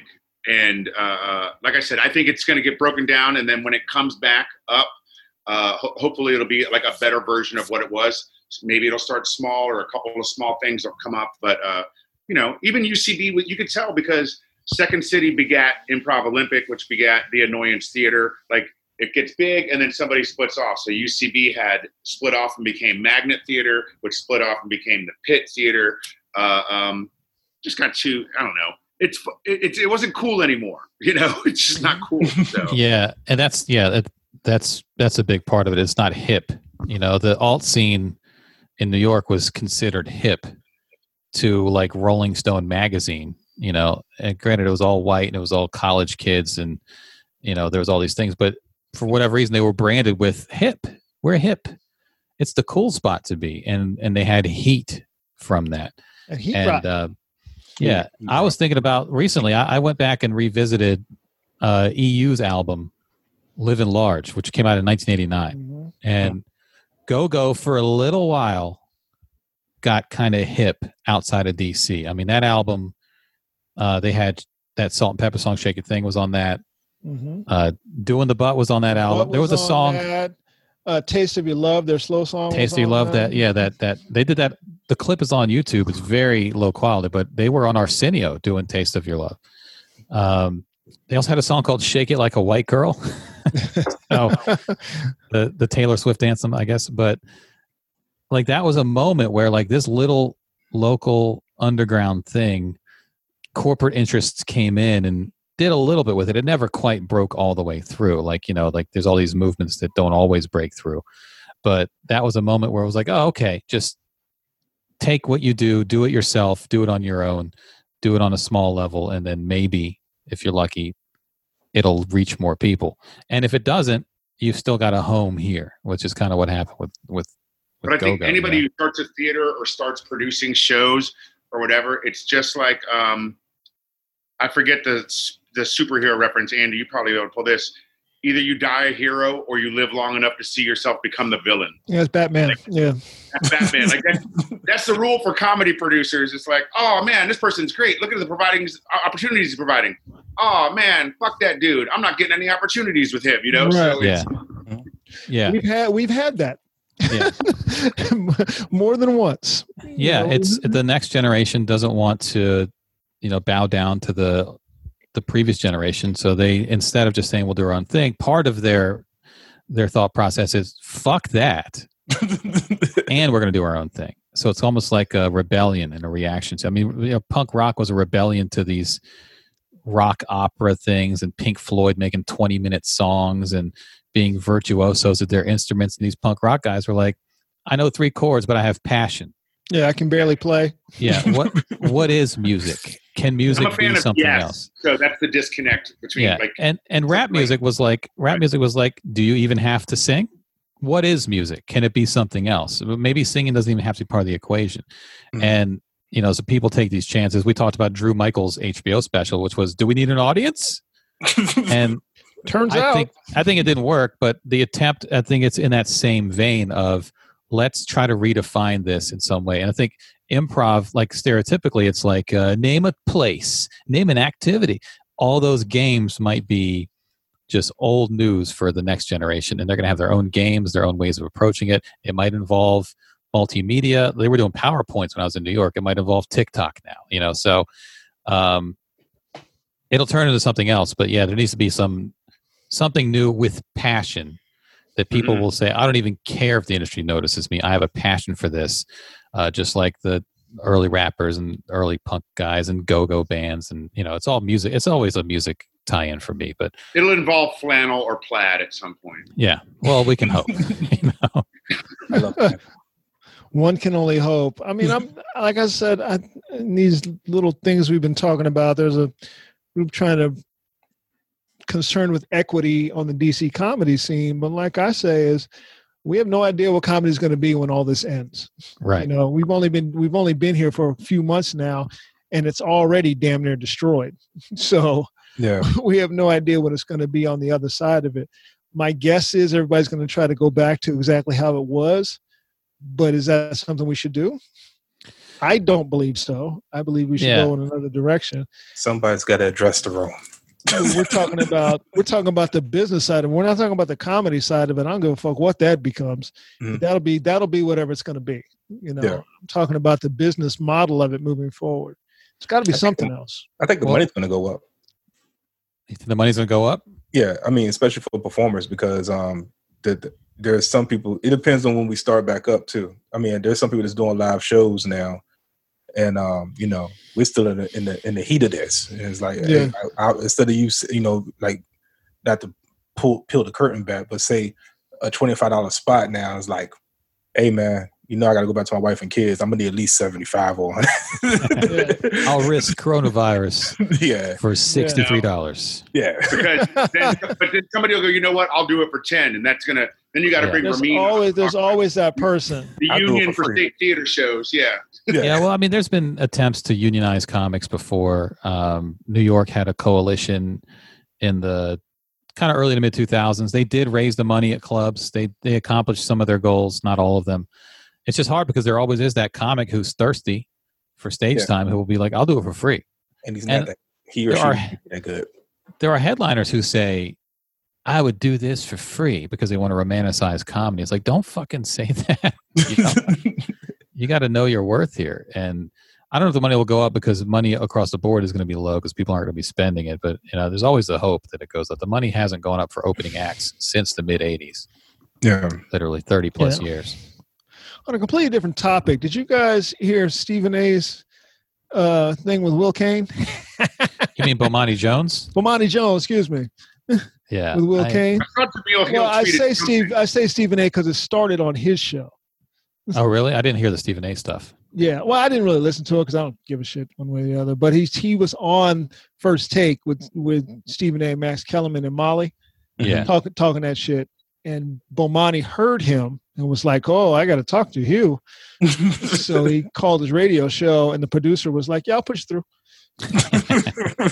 you know, so that's how that's how it came about. So Will Cain is a sports radio personality Trash. Who He was trying- who uh, who leans to the right. Um, lean. and says uh, he leans far. I mean, he says all the the questionable shit that like uh, you would you'd expect a guy like that to say. That was his last day on his ESPN radio show. Yeah, because he's going to Fox. Yeah. So they, they the lead up to that last day was all the noose, Bubba Wallace noose stories, the twists and turns in that story was all leading up to that. So Will Cain was taking his sides on it. You know what sides he was taking. It's very predictable. Bomani Jones, um, I think maybe has been on Will Cain's show before. I mean, they were Yeah, colleagues at E ESPN. So he called in. It was a quick call in. It was like 15 minutes, maybe less Ten. little call in segment and uh, took took his arguments apart with uh, with like just the Bomani Jones a way of doing it, which he's very skilled. He's very he has has a great way of like just cutting through shit with logic, you know, and not letting you change the subject and move the. when you're in an argument, it's Yeah. good to have the facts. Yeah. But, you know, a lot of people have these have these things where they move goalposts and they try to change the subject and they try to try to corner you on some irrelevant point. And um, he doesn't take any of that bait. Bomani Jones is very focused and very smart at like staying on point and took him apart. It was going Will Cain's last day on his job. He trended on Twitter, Yeah. not for that. bodied. You get bodied on your last day, dog. Play the Hulk music on your way out the door. what did um what did he say? Did he say something about the universe? Like it was very long winded or as It was Randall- about he was talking about tribalism. He was like, "It's this is about tribalism, not about tribalism." And because Bomani asked him, "What do you think the problem is as far as race relations? What is the problem?" Mm. And he gave this. He said, "Before we start this, what is it that you think is a problem as far as race relations in this country?" And he gave this long screed about tribalism and people not seeing each other in a one-on-one thing and blah blah blah blah blah. And then Bomani goes, "Now take all of that to 1865. What is the problem then, as far as race relations in this country?" He said, "Yeah, it would be kind of sort of those same things, slavery as well as these other same things." He said, "Okay, everything you said basically is wrong because the problem of race relations in this country is white people's relation to black people. Mhm. That's the problem. Oh, uh, you know, so that started the whole thing. You know, Yeah. that was the beginning of it. You know, That's a verbal teabag to taint. yeah. Even as they went on, it's like Will King wouldn't wouldn't concede the. I'm like, you know, uh, Stephen A. Smith often talks about how smart Will Cain is. I'm like, well, how smart is he if he can't if he can't see it himself to recognize a simple truth and then concede it? You just cannot. Well, Will Cain also, I mean, I, I called him right wing before, but he's really more libertarian. Um, Which is right wing. and yeah, it's there's there's elements of of right wing and sometimes further right, but he had a um, a general thread which a lot of people have, even liberal people have, which is um, just within yourself, do the best you can within yourself to treat everybody the same. Be a good person, basically, and the problem goes away. But that's that doesn't erase systems. So Right. the whole thing about like, well, I'm a nice guy. Okay, that doesn't. You haven't pushed back against bigotry. You've just been neutral, which means all the people pushing for bigotry haven't had the resistance you could provide because you're on the sideline saying, "I'm a good person." And washing your hands of it. And he kept going back to that the rugged individualism. As an individual, all you can do is be a good person as an individual. That's not all you can do. That's the begin, that's the floor. yeah. It's not that's the the base. That's the base that you can do. Yeah. That's the base. That's the flatlands of what you can do. You ain't even come into the mountains yet. Right. you know. I think I'm a pretty bright person, but one of the I think the things I'm brightest about is I don't enter into exchanges or or you know arguments. I would say with if I'm not armed with facts or if I know the person across from me, Mhm. you know, I'll take it as an opportunity to learn from them rather than try to argue with them. I just looked up Bomani Jones. Grew up in Houston. His mother is an economist. His dad's a political scientist. They're Yeah. both professors. He Yeah. graduated from Clark University with a degree in economics. Got a master's in politics, in economics, and business from Claremont. Got a master's in economics from the University of North Carolina. The lady studied towards his doctorate in economics. He's not an economist. Like he's, he, he No. did all that and then made his money and career in something else as a writer. He's a good talker, and he's really smart. really smart. he's a, and he's a, and he's a good talker. He said something to something to Will that um was like a good capper when he talked about um white people get the benefit of the doubt always. You know, they always get the benefit of the doubt. It's just there's always the benefit of the doubt. That and that Will Cain, because Will Cain's like, I'm a truth teller. He's like, he said, yeah, but apparently you're the only one who knows the truth. Yeah, right. Uh, You're the only one who knows the truth. Apparently, no one else knows the truth. Just you. You're the only one with the truth. Will, surprising. Will went to Pepperdine and played on the water polo team. That's, I mean, perpetuating a stereotype. Will just did it. yeah. yeah, his whole family, they're all really smart. His sister's a writer, his brother's like an economist, also, I believe. You know, He's the Uh, black sheep. He went into sports radio. like really? Yeah. How dare you? you know, it's just that the thing of you're the you're the one who has all the truth here. He's like, we got to talk, get down to the truth of these things, and you have all the truth. Also, what he wants to do is you want me to just ignore um, the history of this country. The history of this country. I just told somebody that just yesterday. Uh, Dave Siegel on one of his posts where he was saying that uh, he's he's producing a show right now for. Um, one of the one of the cable channels. I want to say maybe it's HLNN, HLN, about um about um Botham Jean's killer, and he's talking to the mother, and he was like, it is reviewing everything because he's had to sit with everything, and he's like, and it's clear that this woman, she came in, she saw a black guy sitting on her couch, and immediately went to the gun. Uh, would she have gone if that if that had been a white guy sitting on her couch? Probably not. I said, um, I said, that's going to be everybody white. that's going to be everybody white. That's going to be the first reaction because that's what you're taught. Pretty much everybody white. If not everybody, we'll say 99.93. It's going to be the number that's not going to do going to leap to that is going to be negligible, as opposed to the numbers that's going to whip out a gun and get to shooting it, because you're just conditioned to believe that. So he said, "Well, no, I don't. I don't know if it would be everybody." I said, "Well, okay. In order for you to say that, what you want me to believe, what you want me to do, is just discount the history of this country. So you want me to discount the histories of what I know and what I see. You just want me to put that aside Mhm. and say, yeah, you're right, Yeah, what's the problem? because you're giving white people the benefit of the doubt. Mm-hmm. That's what you're doing. You're giving Because they're the they're putting of the themselves in the shoes of the white guy and saying, "I'm a good person. I wouldn't." He do said that. I don't think I would do it. I'm saying you might. But put yourself in the shoes of your uncle that you don't like to talk about, or put yourself in the shoes of that kid growing up in your neighborhood who said racist shit. You don't, or put those people in the shoes of the white guy in the story. Put it that way, because they always just focus on the me, me, me. I, I wouldn't do it. So white people, you can't say all, not all. Hashtag not all white people. Um, but that's not what it's about. If you're black, you can't walk around if you you have to be on guard that something might happen so you can't walk around saying well probably not uh, it probably Mm-hmm. wouldn't happen with that guy like why would you, that's not you're not protecting yourself if that's the case Right. you're right. exposing yourself Right. Yeah. You want me to ignore the histories of this country. Marshall Warfield says it here. We cannot have a meaningful discussion about racism that starts with blaming black people for it. That's racist. Black people did not found this country and enslave white people. Black people did not found the KKK, install white codes, invent Jim Crow, create white minstrelly, deny white rights, or systemically exclude white people from any wealth building opportunity. So sooner or later, white people are going to have to admit that, and all of this match, marching, protesting, etc., is just another blip in the business as as, as uh, natural as the usual natural order of things. Unless white people start to admit these things, then all this marching and stuff is not going to do any good.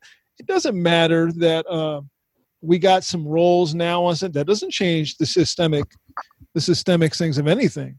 You know, just a couple of roles here, a couple of. No one seems to want to really talk about changing the police. We're trying to do everything except that. You know, let's talk about something else. You have to change systemic things. You know, The it's the same thing in the NFL. It's fine that Roger Goodell is out here talking. So, unless the owners say something, it don't matter. And the owners have told you how they feel by not saying anything. But and the settling with Cap. But, Right. but the Senate just passed was trying to pass a bill for police reform that Tim Scott created. What do you mean? Oh yeah, you're right. Yeah. My bad. You're right. I mean, he they didn't but they Tim didn't address Scott, qualified immunity in that. Tim Scott wrote the bill. He's the black guy in the Republican side. What's the problem, guys? Yeah. They went in the chats, they went straight to his gums. Damn.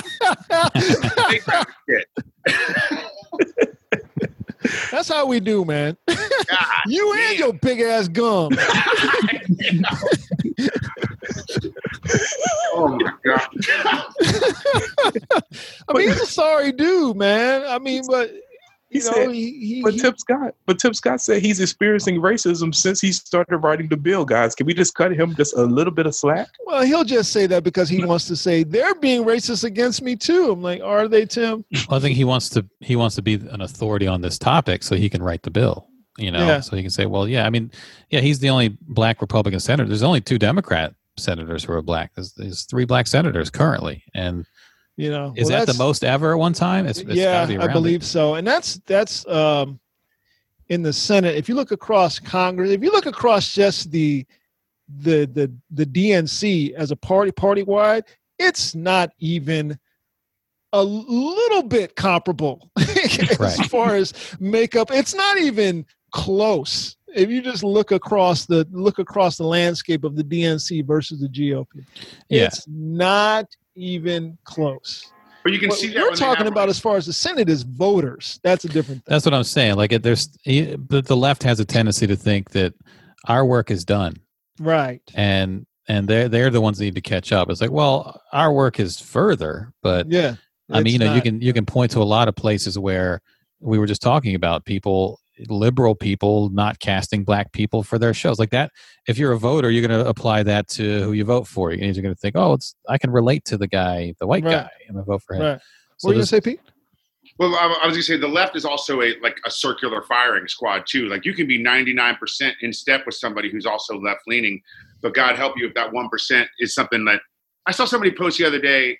Um, it was uh, Sotomayor is better than Ruth Ginsburg. Get at me, and I was like, now we're picking fights like like this, like like with Yeah. what's going on in Kentucky. Like a lot of people like love Booker and are down on McGrath, but like I don't know. I know that progress versus perfection is something that people say that keeps us from progressing.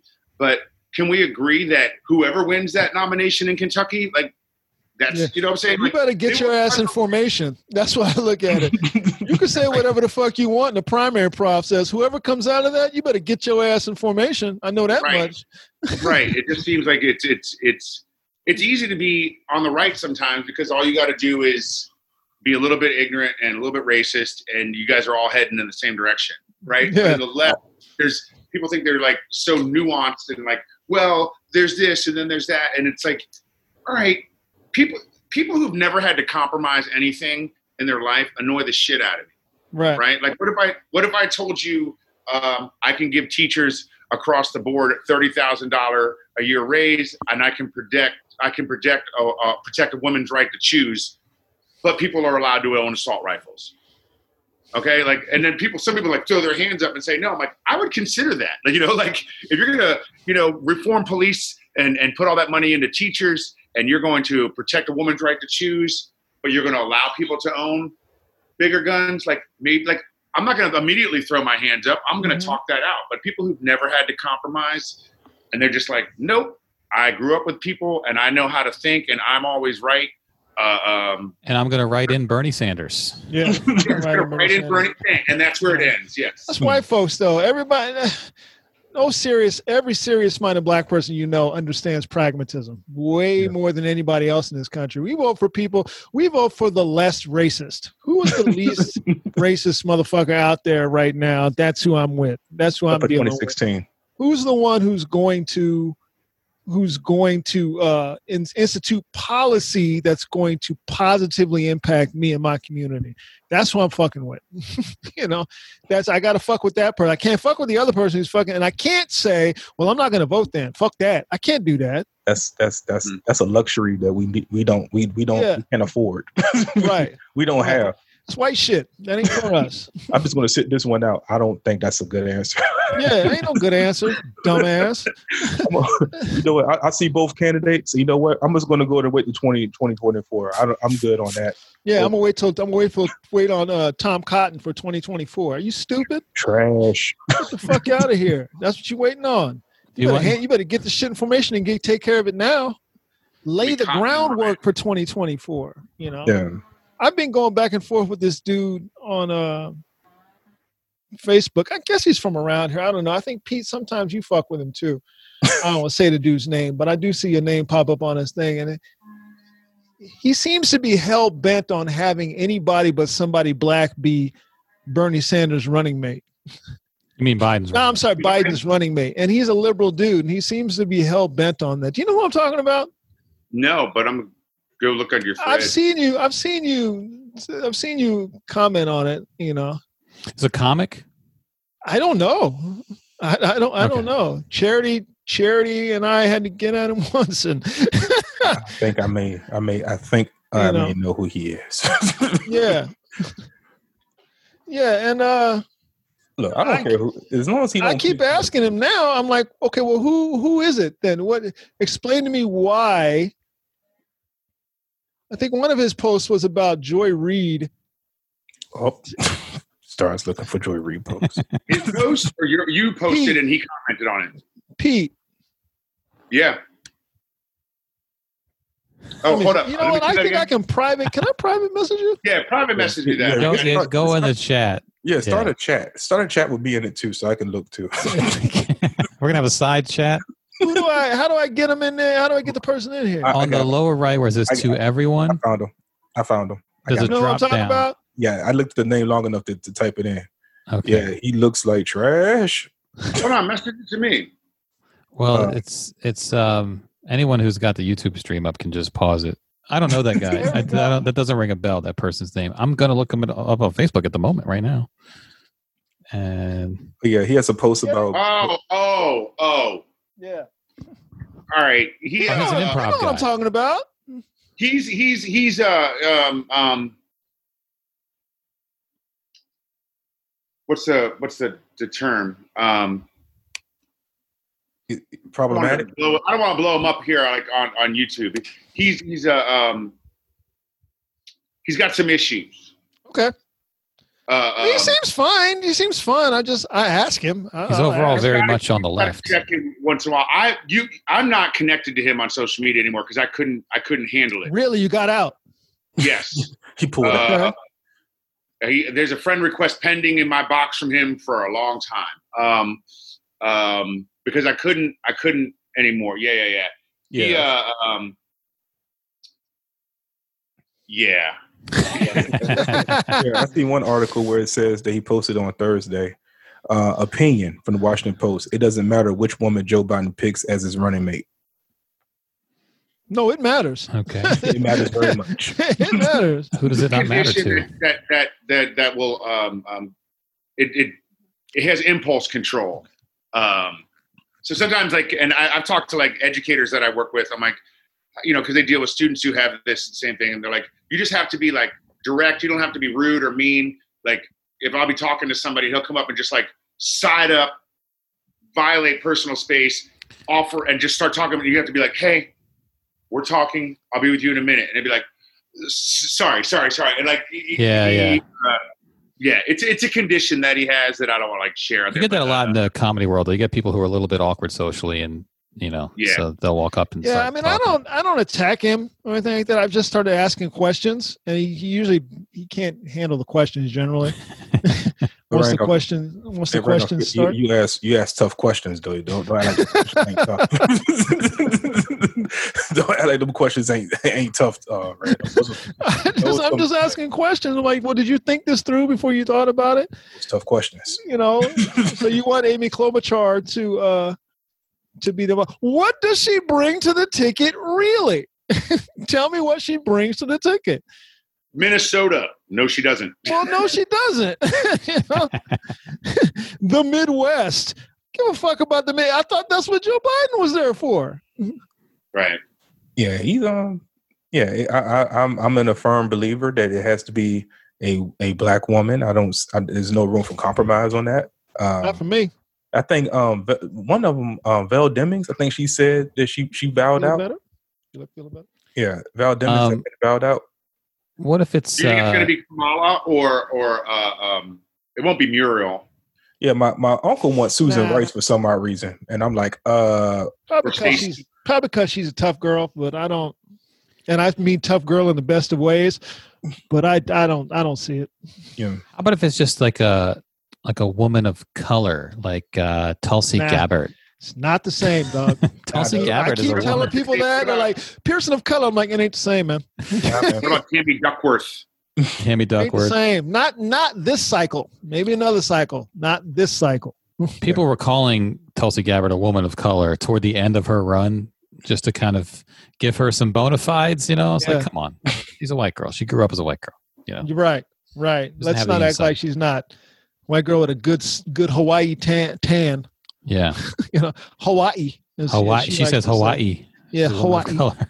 as she That's- likes to say. No, it's it's it's important that it be a black woman. Let's let's not act like it's not. So go get one. You got plenty of them. you, Go get who do one. you think and who do you want? Who I wanted Elizabeth Warren to be the to be the nominee. That's what I wanted. Woman of Okay, color. So, so that's For the Veep. For the Veep, who do you think and who do you want? Because I don't think Oh. I don't think Joe finishes his term. I would have. I well, listen. Anybody he picks, that's the next candidate for president. You see what I'm saying? Right. So we're going young, which rules Elizabeth Warren out for vice president, as far as I'm concerned. And we're going black. Okay, I don't want Val Deming. She was a cop her whole career, so I don't want her. Um, I want her to have some sort of position in government because people can stay on her ass about it, but I don't want her. I um, I wanted Stacey Abrams for the longest time because her pet project is voter suppression. Because she's a victim of voter suppression. right. And she's been working this her whole career. Vi- that's vice presidents don't really do a lot, so they can focus on one thing, and she can fucking nail down on that. You know what I mean? So I would like that. Kamala it's Harris? looking like it's going to be Kamala though. That's what I'm talking about. I wanted Kamala to be Attorney General. That's what I wanted. But That's what I'm talking about. I mean, I think he's going to pull a fast I think though. she'll make an effective president. I, I, I Yeah. think she'll make an effective vice president too. So fast- I, I think he's going to pull a fast one. I don't think it's going to be Kamala because he. I think it's going to be. Um, I think it's going to be Susan Rice because my uncle said so. Because your I uncle mean, said, listen, Well, wait a I minute. wouldn't, I wouldn't object to Susan Rice. Yeah. we got to we got to ask a question though. What other predictions has your uncle made? well, no, he well, well, he was. Um, well, my uncle's a little weird. I, I, I said it not weird, like in a weird way, but just like we, we he get. called Villanova over Georgetown in '85. Oh well, then, Yeah, there you go. but, but no, we were, just, we, just talk, we were just talking politics, and he was and it- and he was just like, we don't, we ain't got time for no. First of all, he didn't want a woman vice president. He was like, we need to just didn't have to play no games. We need to get somebody in there that's going to help win, and we don't need to take no risk. So he was like, we don't need no woman. But if he's going to pick a woman, and I was like Kamala Harris, he was like, nope, Susan Rice, and I was like, She has right. a long government background. In the chat room, they're saying, uh, uh, "Is that Randy? Is that what it is?" Rodney. Rodney was saying uh, vice presidents can lose an election for, for President Sarah Palin. No, they cannot. Sarah Palin was not, she had no effect one way or the other. John McCain was not going to beat Barack Obama, and it didn't matter who you stood next to him. It was not going to happen. It just wasn't. Just like Mitt Romney was not going to beat Barack Obama. It wasn't going to happen. It's, it's just not. It, the juxtaposition was too great between them. yeah. No. And on top of that, um, Sarah Palin was more of a gimmick to try to Yeah. counteract the uh, yeah, the Obama presidency. She might not have hurt, but she did not help. at all. you know, at all. what she what she showed us was that you need to put some sort of forethought into the vice president becoming president. You definitely have to think about that. Like this Right. person definitely needs to be able to be president, either if I go down or after me.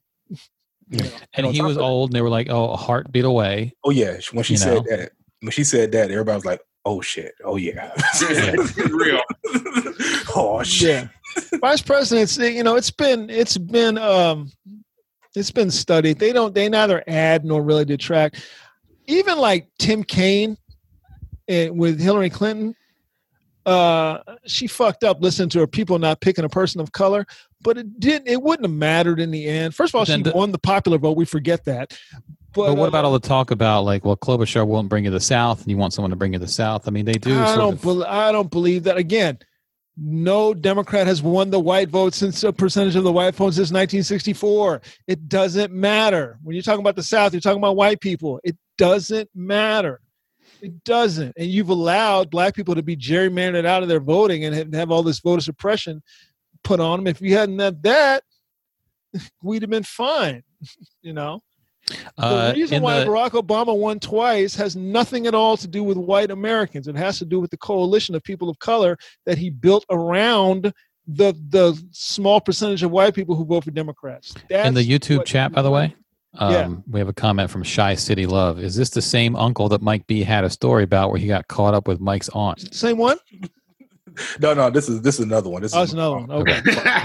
Make sure. Yeah, no, I have five or six uncles. You, uh, I lose count, but um, but no, not that one. No, We're just checking the credibility of uncle. uncle. I don't all- think I don't think it would have made a difference if Clinton had picked Biden, um, because there's too many other factors. You have Russia, racism, uh, and and Trump was running against Barack Obama, and he was running. A, Trump was running against the idea of of uh, of equity coming into the systems of government. That's what equity coming into this country. That's what Trump was running against. You know, equity. He also won by like a hundred thousand votes, split over three states, and he had a whole foreign government working on his behalf. and in each and in each of those states there was serious voter suppressionary tactics happening just just weirdly those three states you know don't, don't and like i that, said um, he was running Clinton. he was running against equity and and elevating white people into their spot back up into the top spot which they thought they lost for eight years you know and they would have and they would have lost further had hillary clinton won which she did at one electoral college you know. That got these people out of their fucking little shacks you know and got them in line you know. And where they vote they don't have any voter suppression. Do now do they? Isn't that weird?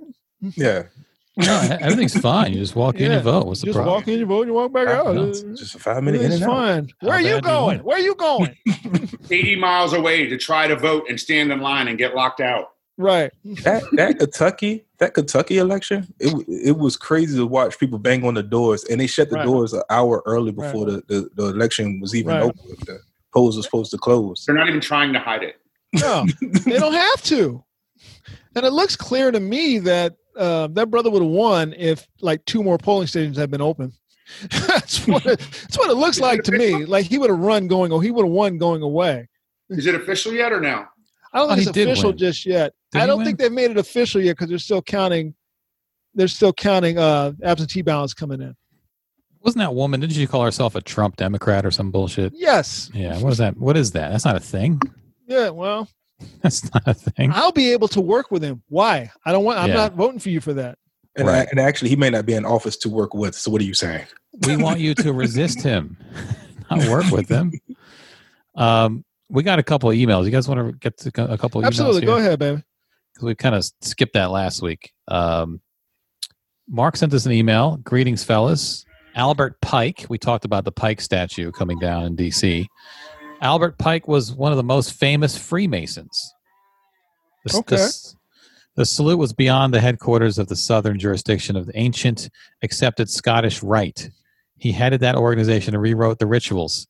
This is why the statue was there. Us Freemasons have been battling back and forth was the remo- whether the removal was good. Here's the statement from the organization, and he sent us the Freemason letter. I've never known a real Freemason before. I thought they were just some conspiratorial thing you find in like Dan Brown books or something. I saw them on the. Uh, I used to live right next to the Masons Memorial to George Washington in Alexandria, which is a tall building. And I, they, they are like one of those shrouded. I don't know what they are. I see they show up in National Treasure movies with Nick Cage once in a while. But Yeah. I know black. I know black Masons. My brother. Yeah, Okay. I know a couple of Well, here's the official statement from the, uh, the group. On, on June 19th, 2020, a statue of past Grand Commander Albert Pike was toppled from his pedestal in D.C. The statue celebrated Pike's humanitarian success and his leadership of the Scottish Rite of Freemasonry. The statue was gifted to the people of the United States in 1901. Even though the Scottish Rite no longer had any ownership rights to the sculpture, the Supreme Council had reportedly repeatedly voiced its strong support for any governmental decision to remove the statue because we recognize that its existence could be of concern among some citizens. We can never condone unlawful acts, and otherwise, the foundation of our society would crumble. However, the statue has belonged to the people since we gave it to them more than 100 years ago. Our prayer is that the removal of the statue can be at least a small step toward healing our nation's wounds. As Scottish Rite Masons, we prefer to step forward with our fellow citizens consistent with the Scottish Rite Creed. Human progress is our cause, liberty of thought, our supreme wish, freedom of conscience, our mission, and the guarantee of equal rights to all people everywhere, our ultimate goal. So they were down with the statue coming down. Um, Okay. I don't know where they are on their mission of uh, guaranteeing equal rights to all people or um, freedom of conscience or liberty of thought, but they got the statue down. Um, I don't know what the Masons do. I don't know uh, how they do how they go about doing what they do. it's a secret. it, I, maybe it is. Maybe you got to join. Maybe you got to. me, I mean, if you know. if you can't tell me what your organization does in one sentence, then so what is that y'all are doing now? Oh, uh, All right. So here's the deal. There's, the there's a House Scottish. committee. It's just been announced the House committee has passed a resolution to remove the the Mississippi state flag. To remove the symbol, Oh, the Confederate. The little Confederate flag embedded inside it. I'm going to it. take that one down and design a new flag. Yeah. Um, the dude from Kentucky, um, Nat Macbeth. What's the guy's name? I can't think. Of, I'm, I- I'm looking at the article. Booker. Uh, yeah, I believe so. Yeah, Booker. He's currently in the lead. He is in the lead right now. Yeah, It's as a- tight though, right? yeah, it's tight. He's taking. He's taking the lead. I'm telling you, man, it's that it's that thing. They only had one place where black people could vote. Yeah, was like- that was it. Literally, that's it. They only had one place where black people could vote. and they were banging on the door, and they shut the doors um, You an hour early. Yeah. I don't know if he's gonna win or not. I know that motherfuckers better get their ass in formation. I know that and get behind him. And what's the other guy for um South Carolina? He look he looked like my friend Travis, uh, who's running who, who's running against uh Lindsey Graham. Oh, Oh. oh, that's um look kind of doughy. Yeah, Very smooth, very smooth skin. yeah. You look like if you touch him, you look Damn. like if you touch him, your fingers are like like going to him, make like Oh, a, like uh, memory foam. Yeah, Yeah. he looks very like he looks very like like soft. Like Yeah. Like, I need, I need to get you a thesaurus, but then I'm like, no, that's what you meant to say. Jamie Harrison. what's Jamie name? Harrison. Jamie Harrison. Right, right. Yeah, Yeah, he's- Right. I'm Jamie Harrison, and I'm running against Lindsey Graham. Yeah, he's real pleasant sounding. Hi. I'm a walking Tempur-Pedic mattress. he's real, I'm real running against ple- Lindsey Graham. he's real pleasant sounding. I know your sleep number. Hi, I'm Jamie Harrison. I am safe as shit. I don't know anything about any either of these two dudes. I'm just like, oh, I'm voting for you. I'll vote for you if I could. I'd vote for you. Right. Yeah. Uh, Right. celebrate you. You're talking that good shit. I know that much. Looks good. Yeah, I mean, you're talking good shit. Uh, the, the Republicans just put up a dude, another guy in a wheelchair. You know, Another? in one of them southern states, they put like this Republican dude in a wheelchair up, but the dude is like, there's a picture of him with like an assault rifle and like a and like a small. I'm like, who's robbing you, wheelchair guy? No one's well, he needs protection. though. I mean, you could. coming after you. Come on, can't, it's hard to defend yourself. Man. assuming. It's a You know, Second so he's- Amendment. He's on that same bullshit. You know, Do they do they make tactical wheelchairs that have like if places they for do, your guns? he's got one. I feel like there might be a there might be a market for that. You know? Market for that? Yeah. Wheelchairs are, you know, I don't know, they're pretty expensive. You could probably get like a tactical one with like spaces for all your weapons, But I don't Yeah. know what I clicked on in my feed, but I started oil having slick. Waterproof tactical cargo shorts showing up in my Facebook feed. I'm like, what? the- You got to tell is- Facebook you're not interested several times before they stop. I'm Yeah. not from Michigan. I, I don't know. why. I'm like, why? What did I? I bought some Ray Bans. Is that how it got me to this? I don't understand. Oh, are you in a the- uh, militia? You got sunglasses. Are you, you want to be in a The militia? vote, the vote was 85 to 34 in the Mississippi's House to remove the state flag, to change the state flag. Yeah, Rodney says wheelchair with a holster. Yeah, wheelchair with a holster. Um, oil slick like on Spy Hunter. Well, Coming the obviously, back. that goes without saying. Yeah, maybe something that shoots pepper spray out like a cannon, like a super soaker for Nitrous pepper boost, spray. like Fast and Furious. Nitrous boost. Yeah, exactly. um, we got another email, by the way. We got this one from a different Mark. The last one was Mark. This is a different Mark. All marks today. Uh, this one is uh, titled "What is up?" Hi, everybody. I listened to your show last week. Is it odd that I kind of feel bad for white people? kind of. why would it you though? good. That's what I want to know is why would you? you know, just there's there's a few good people, good white people out there. Uh, he says, I mean, some of them mean well. Everybody is talking about how white people are really paying attention. For the first time that people can remember, white people can look outside themselves and see someone else suffering. And it only took a worldwide pandemic, financial instability, and nothing on TV to distract them from the sight of one of their own carelessly ignoring the pleas of the black man inconveniently lodged under his knee for eight plus minutes. I mean, maybe he didn't notice since he was obviously looking for something in his pockets. Uh, what do you suppose he was thinking during those minutes to drown out that man's pleas for mercy? He seemed to be detached. Like he seemed to not even give a fuck about the guy saying, Yeah, "I can't that's how you feel when you don't see the humanity in somebody. Why I think give a? I said this. I think I said this to you in the barbershop, and this isn't casting blame anywhere than what it should. But it's it's as much as his everything else is his ego. Like I think if he wasn't being filmed, he would have got off him. But he saw a camera on him, and he was like, "I don't have to get off this man because you're filming me. I don't have to do that because you told me to." And because he, was staring like dead eyed at the camera, like what? yeah, Like it, was, Yeah. it is everything that we already know about him, plus that next level of just like ego. It's like yeah, yeah. you can't do anything about what i'm doing you know that sort of that that fearlessness that why wouldn't he think that you know we've seen Right. time and time again there will be no consequences for you so uh, uh but he just yeah he just store, stared dead-eyed and all those other cops let him do it so Yep. Yeah. On top of that, it's um, I I, I, I keep harkening back to the um people chanting, you know, when somebody should have did something. I'm like, what are they supposed to do? Run up on the cop and try to push him off. Next thing you know, now they getting shot. Try to like so you it's a double edged sword. You know, all you could do is just film and hope for the best. yeah. And that's the thing. There's no system in place where cops stop other cops.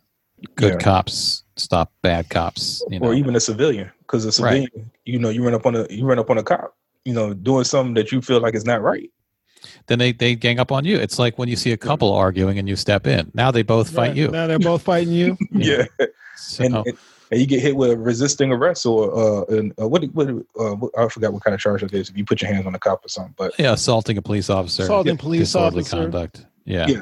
So it's, it's a, you know it's a lose lose situation all we all we have is to arm us is is video cameras and cell phones and stuff like that Yeah. Uh, Mark says, uh, but hey, whatever gets people's privilege shaken, I suppose. But it's like the cliche person who messed up in their relationship, but doesn't realize that this la- latest era is just the latest of years of blatant fuck ups. What to do? How do they make their partner happy again? Ah, take out the garbage without being asked. That'll do it. No? What do you mean you should have been doing that anyway? So 400 years of that. There's a lot of stuff to think about. It will take more than nine minutes to write it all. But yes, let's consider getting rid of Aunt Jemima. It's only been, oh, 130 years, you say. Time really flies. Maybe we should go ahead and consider removing Mrs. Butterworth, too, just in case. just those two, though, right? Um, someone mentioned Uncle Ben, right? I mean, I don't know that they have a, a racially tinged slogan with him. Listen, character. anywhere you see black people on something, it's racist. Okay. From that time period, it's racist. but All right. but I just but, bought a bottle of Stubbs barbecue sauce. Now look, it's it's S T U B B apostrophe S. It's tasty. I think under the lid, I'll look. I think they have a little slogan from Stubbs himself. Wasn't he a real guy? Isn't that the, the story of Stubbs barbecue sauce? Should I? I don't know. All right. But according but according to a Trump rally recently, uh, ain't your mama Nancy Green represented freedom. she represented freedom. The American That little girl- Dream. That The little American- girl really went in, didn't she? She put her foot in that. they, they're going to cancel Ain't Your Mama Sarah. She was the American Dream, a former slave. That's not a dream. Then I, I don't know if this picture is real or not, but uh, somebody pi- had the picture of Nancy Green holding a stack of pancakes, and then they circled the chain on the table underneath the table. Yeah. Yeah. I was like, man, I just Googled Stubbs, by the way. Uh, I think I'm good. I think I'm good. Okay. Christopher B. Stubbs Stubblefield, uh, born they 1931, died 1995, was an American barbecue restaurateur, and most patrons know him for his barbecue sauces, rubs, and marinades distributed by Stubbs Legendary Kitchen Inc. So I guess it was his own deal, his own recipe, and all that. Um, so I, I feel good about Stubbs. I'm going to remain a customer of Stubbs. Black man on a product, not problematic. There you go. they going for they, um, somebody in the chat. Um, let me see. Uh, somebody said they come they coming for the cream of wheat man. Yeah, I mean, I, we got to Google the stories behind these. Yeah, these James- Yeah, ladies. get them all, man. yeah. Snatch them out, but who they going to replace them with? Because they all represent the American dream. I don't understand. Why That's true. They did. Yes. represent- um, back to the email. Mark says, but also, does one dare say those three little words, the ones they want to hear so badly? I mean, of course they matter and all, but it's kind of weird to just say it now. What if the fellas hear me say it? I'll never hear the end of it. Also, shouldn't they just know this by now? But really, don't all lives? Oh shit! I just got side eye. Yeah, there's a weird tur- inner turmoil among one pe- white people to say Black Lives Matter. I don't know why there's an inner turmoil. Well, what's going on in my neighborhood right now is over by, and you remember the overpass? Yeah, They keep putting different Black Lives Matter things in the in the uh, fencing so you can see it as you're driving on Yeah. 395. Uh, somebody took down the first one that they put up, so they put another one up. right. Somebody took it down, and they put another one up, and they saw the guy taking it down. And like, what the fuck are you doing? He's like, this is this is uh this is uh, uh graffiti or you Oh, know it's like Jesus no it's not took it down They so, do. they, They do all kinds of signs on that bridge. so they brought another one so they put another one in today they they the way they did it it's harder to take it down right Yeah. so a guy comes along and he underneath it he writes trump 2020 yeah, that's graffiti because you can't take that off. right Yeah. you know, there was a guy who did that in one some town, I think St. Louis or somewhere. He did a put up a Black Lives Matter thing, and he put a security camera above it, like a like a Wi-Fi security camera or something. And he caught people defacing it, and at least one of them was a cop who came along off duty and like slashed it with a knife. You know, because he I guess felt threatened by the sign. Uh, you know that overpass. People people do a lot of political. Like in fact, uh, the day Pete Buttigieg uh, stepped down, he ended his campaign.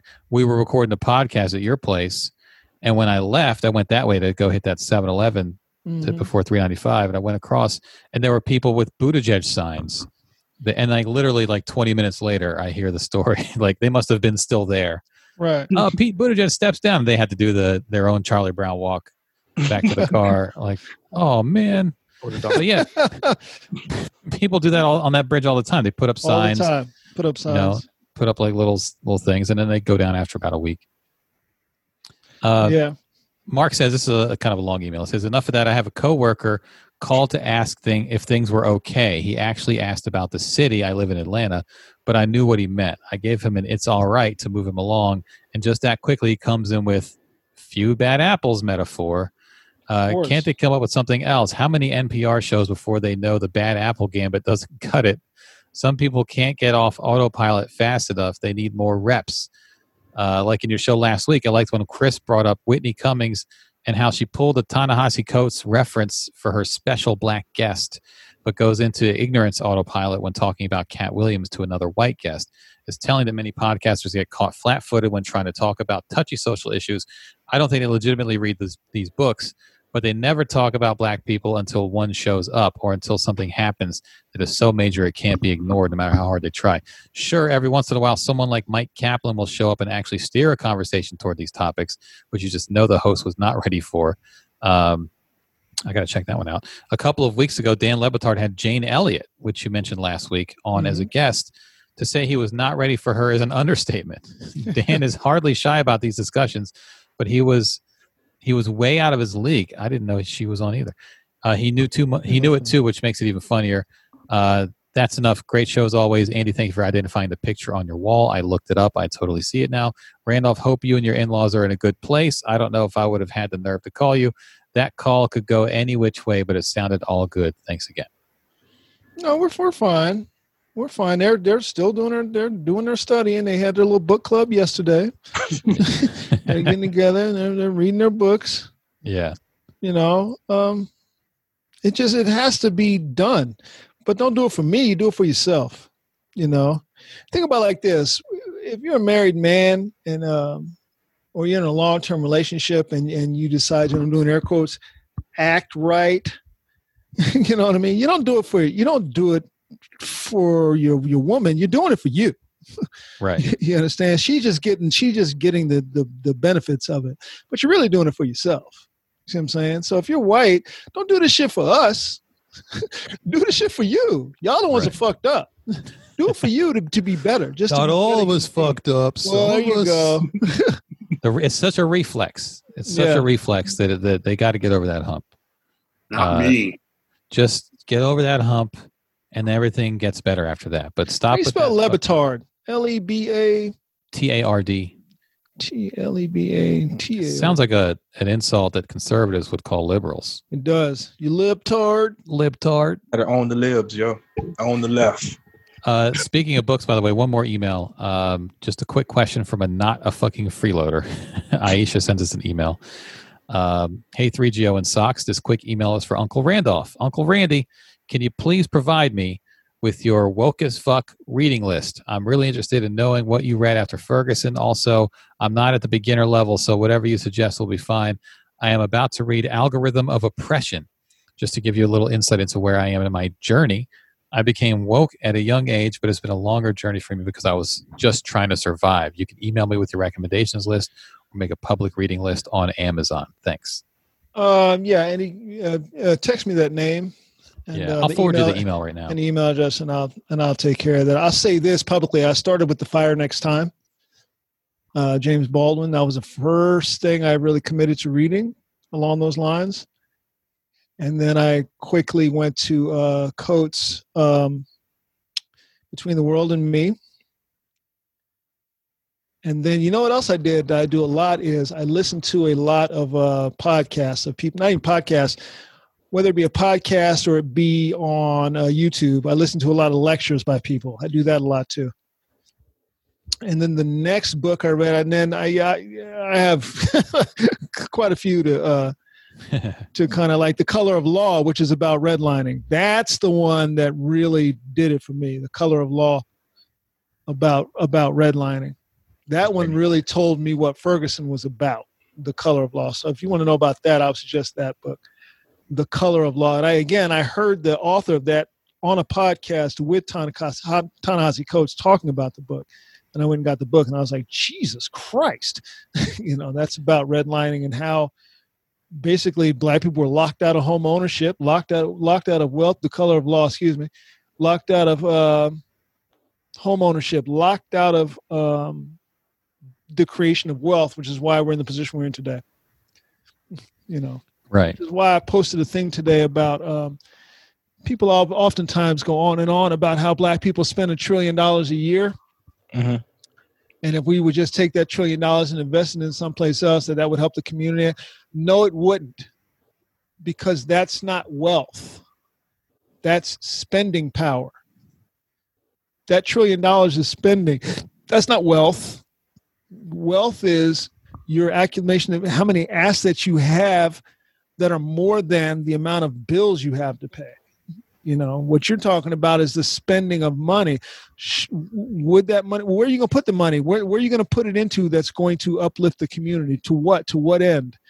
It's not going to say, it's not going to end the systemic problems that were applied to the community. You see what I'm saying? It's just Right. an expenditure of money. It's just an expenditure of money. I don't fuck with people about what they buy, what they don't buy. It's just an expenditure of money. You know, I would tell you to save more.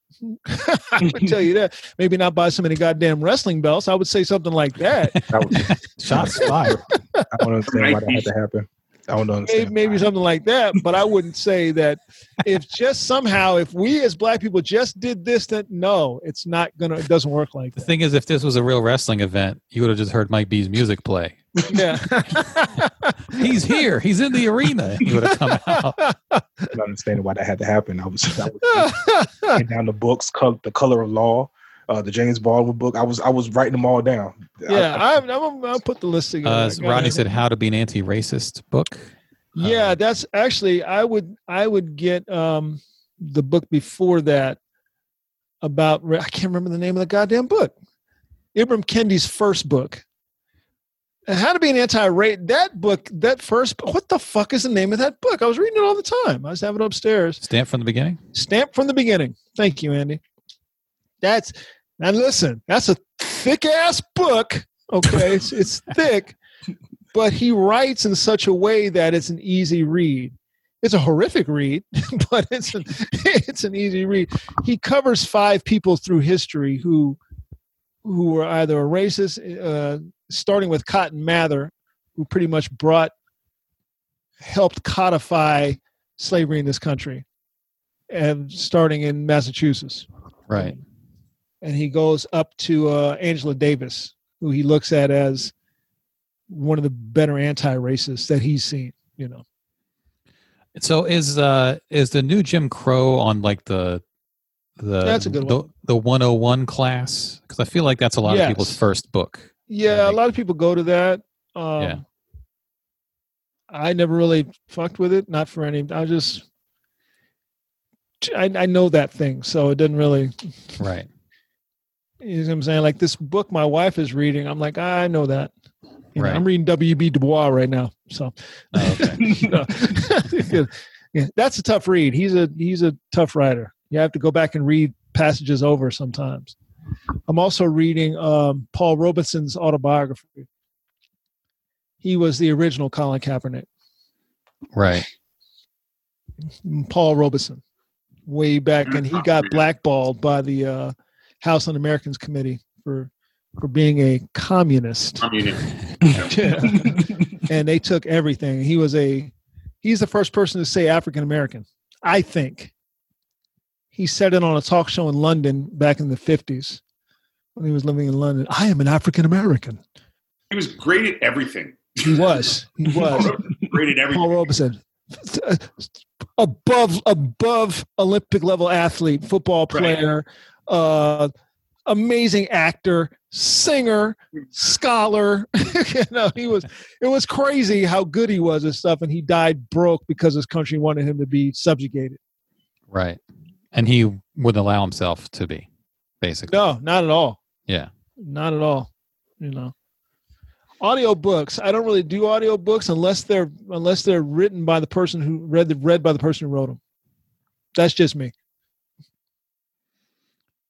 You know. Paul and Robeson was would- the valedictorian of his college class, and and in the and uh, two-time consensus All-American football player. at And Rutgers. that's probably the, the least he's done. Like he, Yeah. he, he went on from there. yeah, yeah. And he went at a time when the racism was deep. Yeah. Deep. yeah, he did both of those at the same time. Valedictorian, two-time All-American at Rutgers. you know. And that was when that was back when your own team wouldn't block for you if you were black. Right. That was that Six time. three two twenty. He was. Yeah. People were te- white people were terrified of Paul Robeson. Yeah, he was, a, he was a giant of a man. He told his father, he's smart, he's better than me. He has a huge penis. Like Yeah. he I true seen it in the shower. I'm scared. his taint's probably amazing. Oh my Keep it away from me. We you know, he told his he told his father one time. His father was a, a reverend, and he was he was big on self discipline as well as discipline for uh, school and stuff like that. And the principal of his high school told it kept messing with him and messing with him. This white principal of his high school in Jersey, he lived in Princeton. Kept messing with him and messing with him and messing with him, and his uh, he told his father, he said, "Listen, I'll accept." basically a whipping from you because his father was like, if somebody you corporal punishment time, he said, I'll accept it from you, but if that man puts his hands on me, I will kill him. and his father was like, okay, he'll never touch you again. And that's when he was in high school. Just give him one of these. yeah, yeah. One finger mush. yeah. Yeah. So I'm reading his book right now, and it's it's amazing. It's it's thin. It's a quick read. It's it's not a it's not a heavy read. Paul Robeson. Here's something else he was great at. Chapter two. Yeah. and I was taken to him by um, Howard Bryant, who mentioned him in his book about Colin Kaepernick. That Paul Robeson was the first, the first real athlete to really stand up against the system as a black man. Before Ali, before anybody, passion. They brought Jackie Robinson in to take Paul Robeson down at the House Un-American Committee. And did Jackie Robinson uh, do what they wanted? Sorta. Okay. sort, sorta, because it was about being a communist and stuff like that. But then Jackie made this hard right turn, the, or hard left, if you will. Yeah. he made this hard left turn kind of after the Paul Robeson stuff. He was like, "Let me just talk Oh. to y'all since I got you white folks in to tell you about Joe. To tell you about his Joe ass." Cut his mic. You know. Well, I got y'all attention real quick. Hold on. You have to remember now, Jackie Robinson at the end of his life, life wrote that he he wouldn't stand for the anthem. Right. He was at that point also. He's like, I'm not going to stand for the anthem because he'd been burned too many times by you know, white folks. he'd, been burned, he'd been burned too many times. I thought it was because he hated our troops. Yeah, that's you off. Is that what too. it was? I thought he hated troops. Oh, yeah. I don't, I don't care about nothing else. But You know, when I- Jackie was a troop, right? You okay? Never mind. was he? I don't know. All I know is when I hear that anthem, you supposed to stand up, hand over heart, Take off your hat. take off your hat, and you better. If, Yeah, he was a troop. He was a uh, Jackie Robinson, another one, four sport athlete in college, army captain, uh, tank commander, uh, and then got into it down south with some guys who wanted to sit in the back of the bus. He was like, "I'm not doing that." Right. Yeah, Why he was you make captain. me?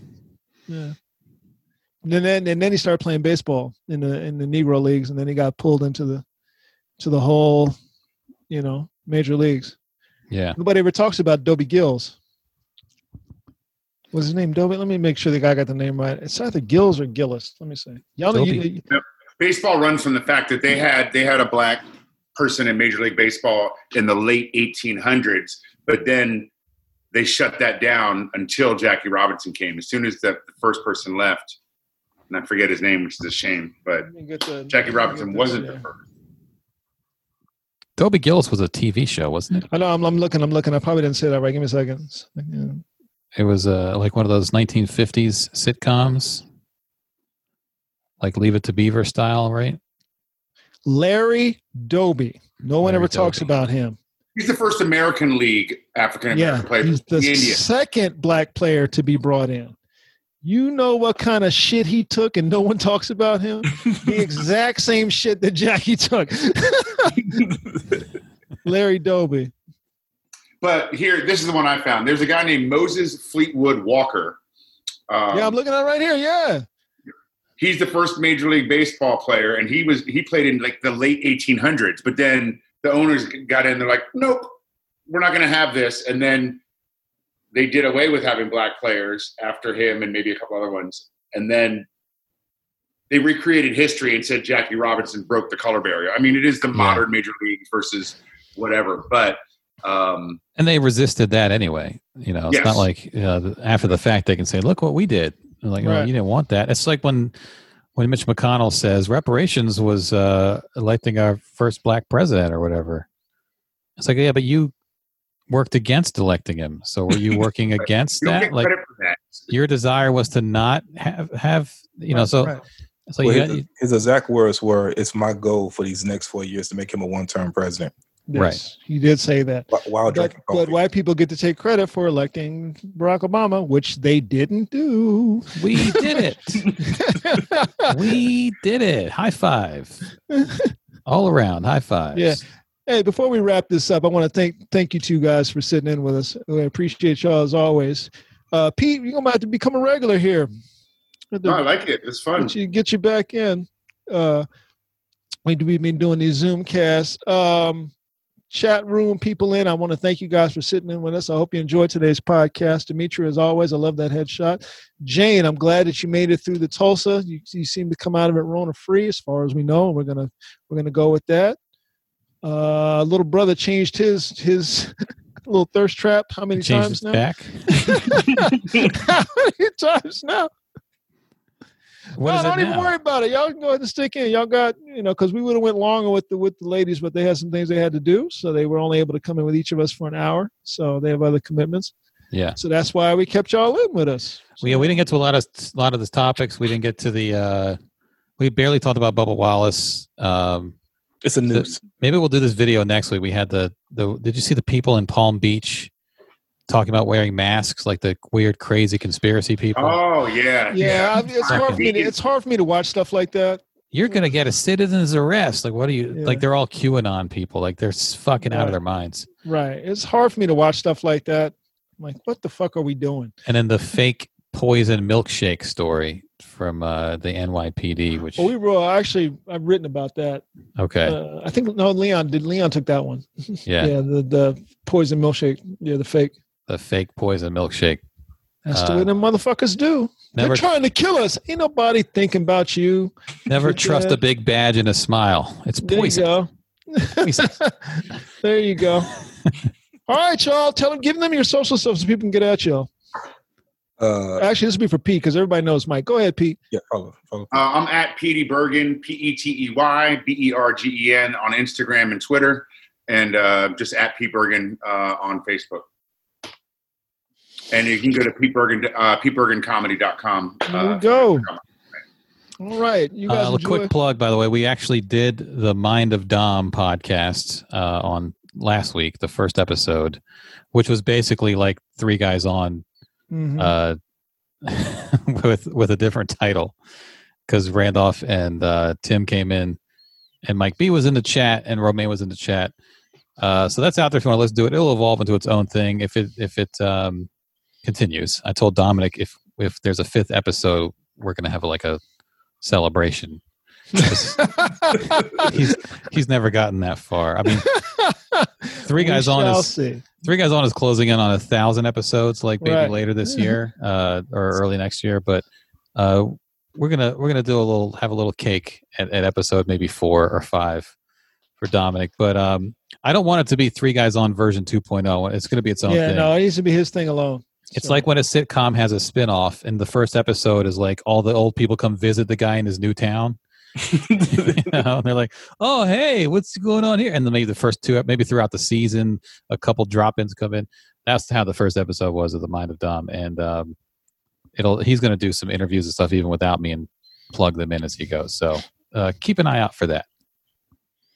There we go. All right, y'all. So y'all come on back. We'll be here for you next week. Try and line up some interviews for you guys. I'll be dropping them as I get them. Okay. Yeah. All right. So remember the order. We're gonna rock this out. I'm Randolph Terrance. I'm Andy Klein. I might be. Pete Bergen. Hey, we had three guys on plus two, so we're at four, and we are out.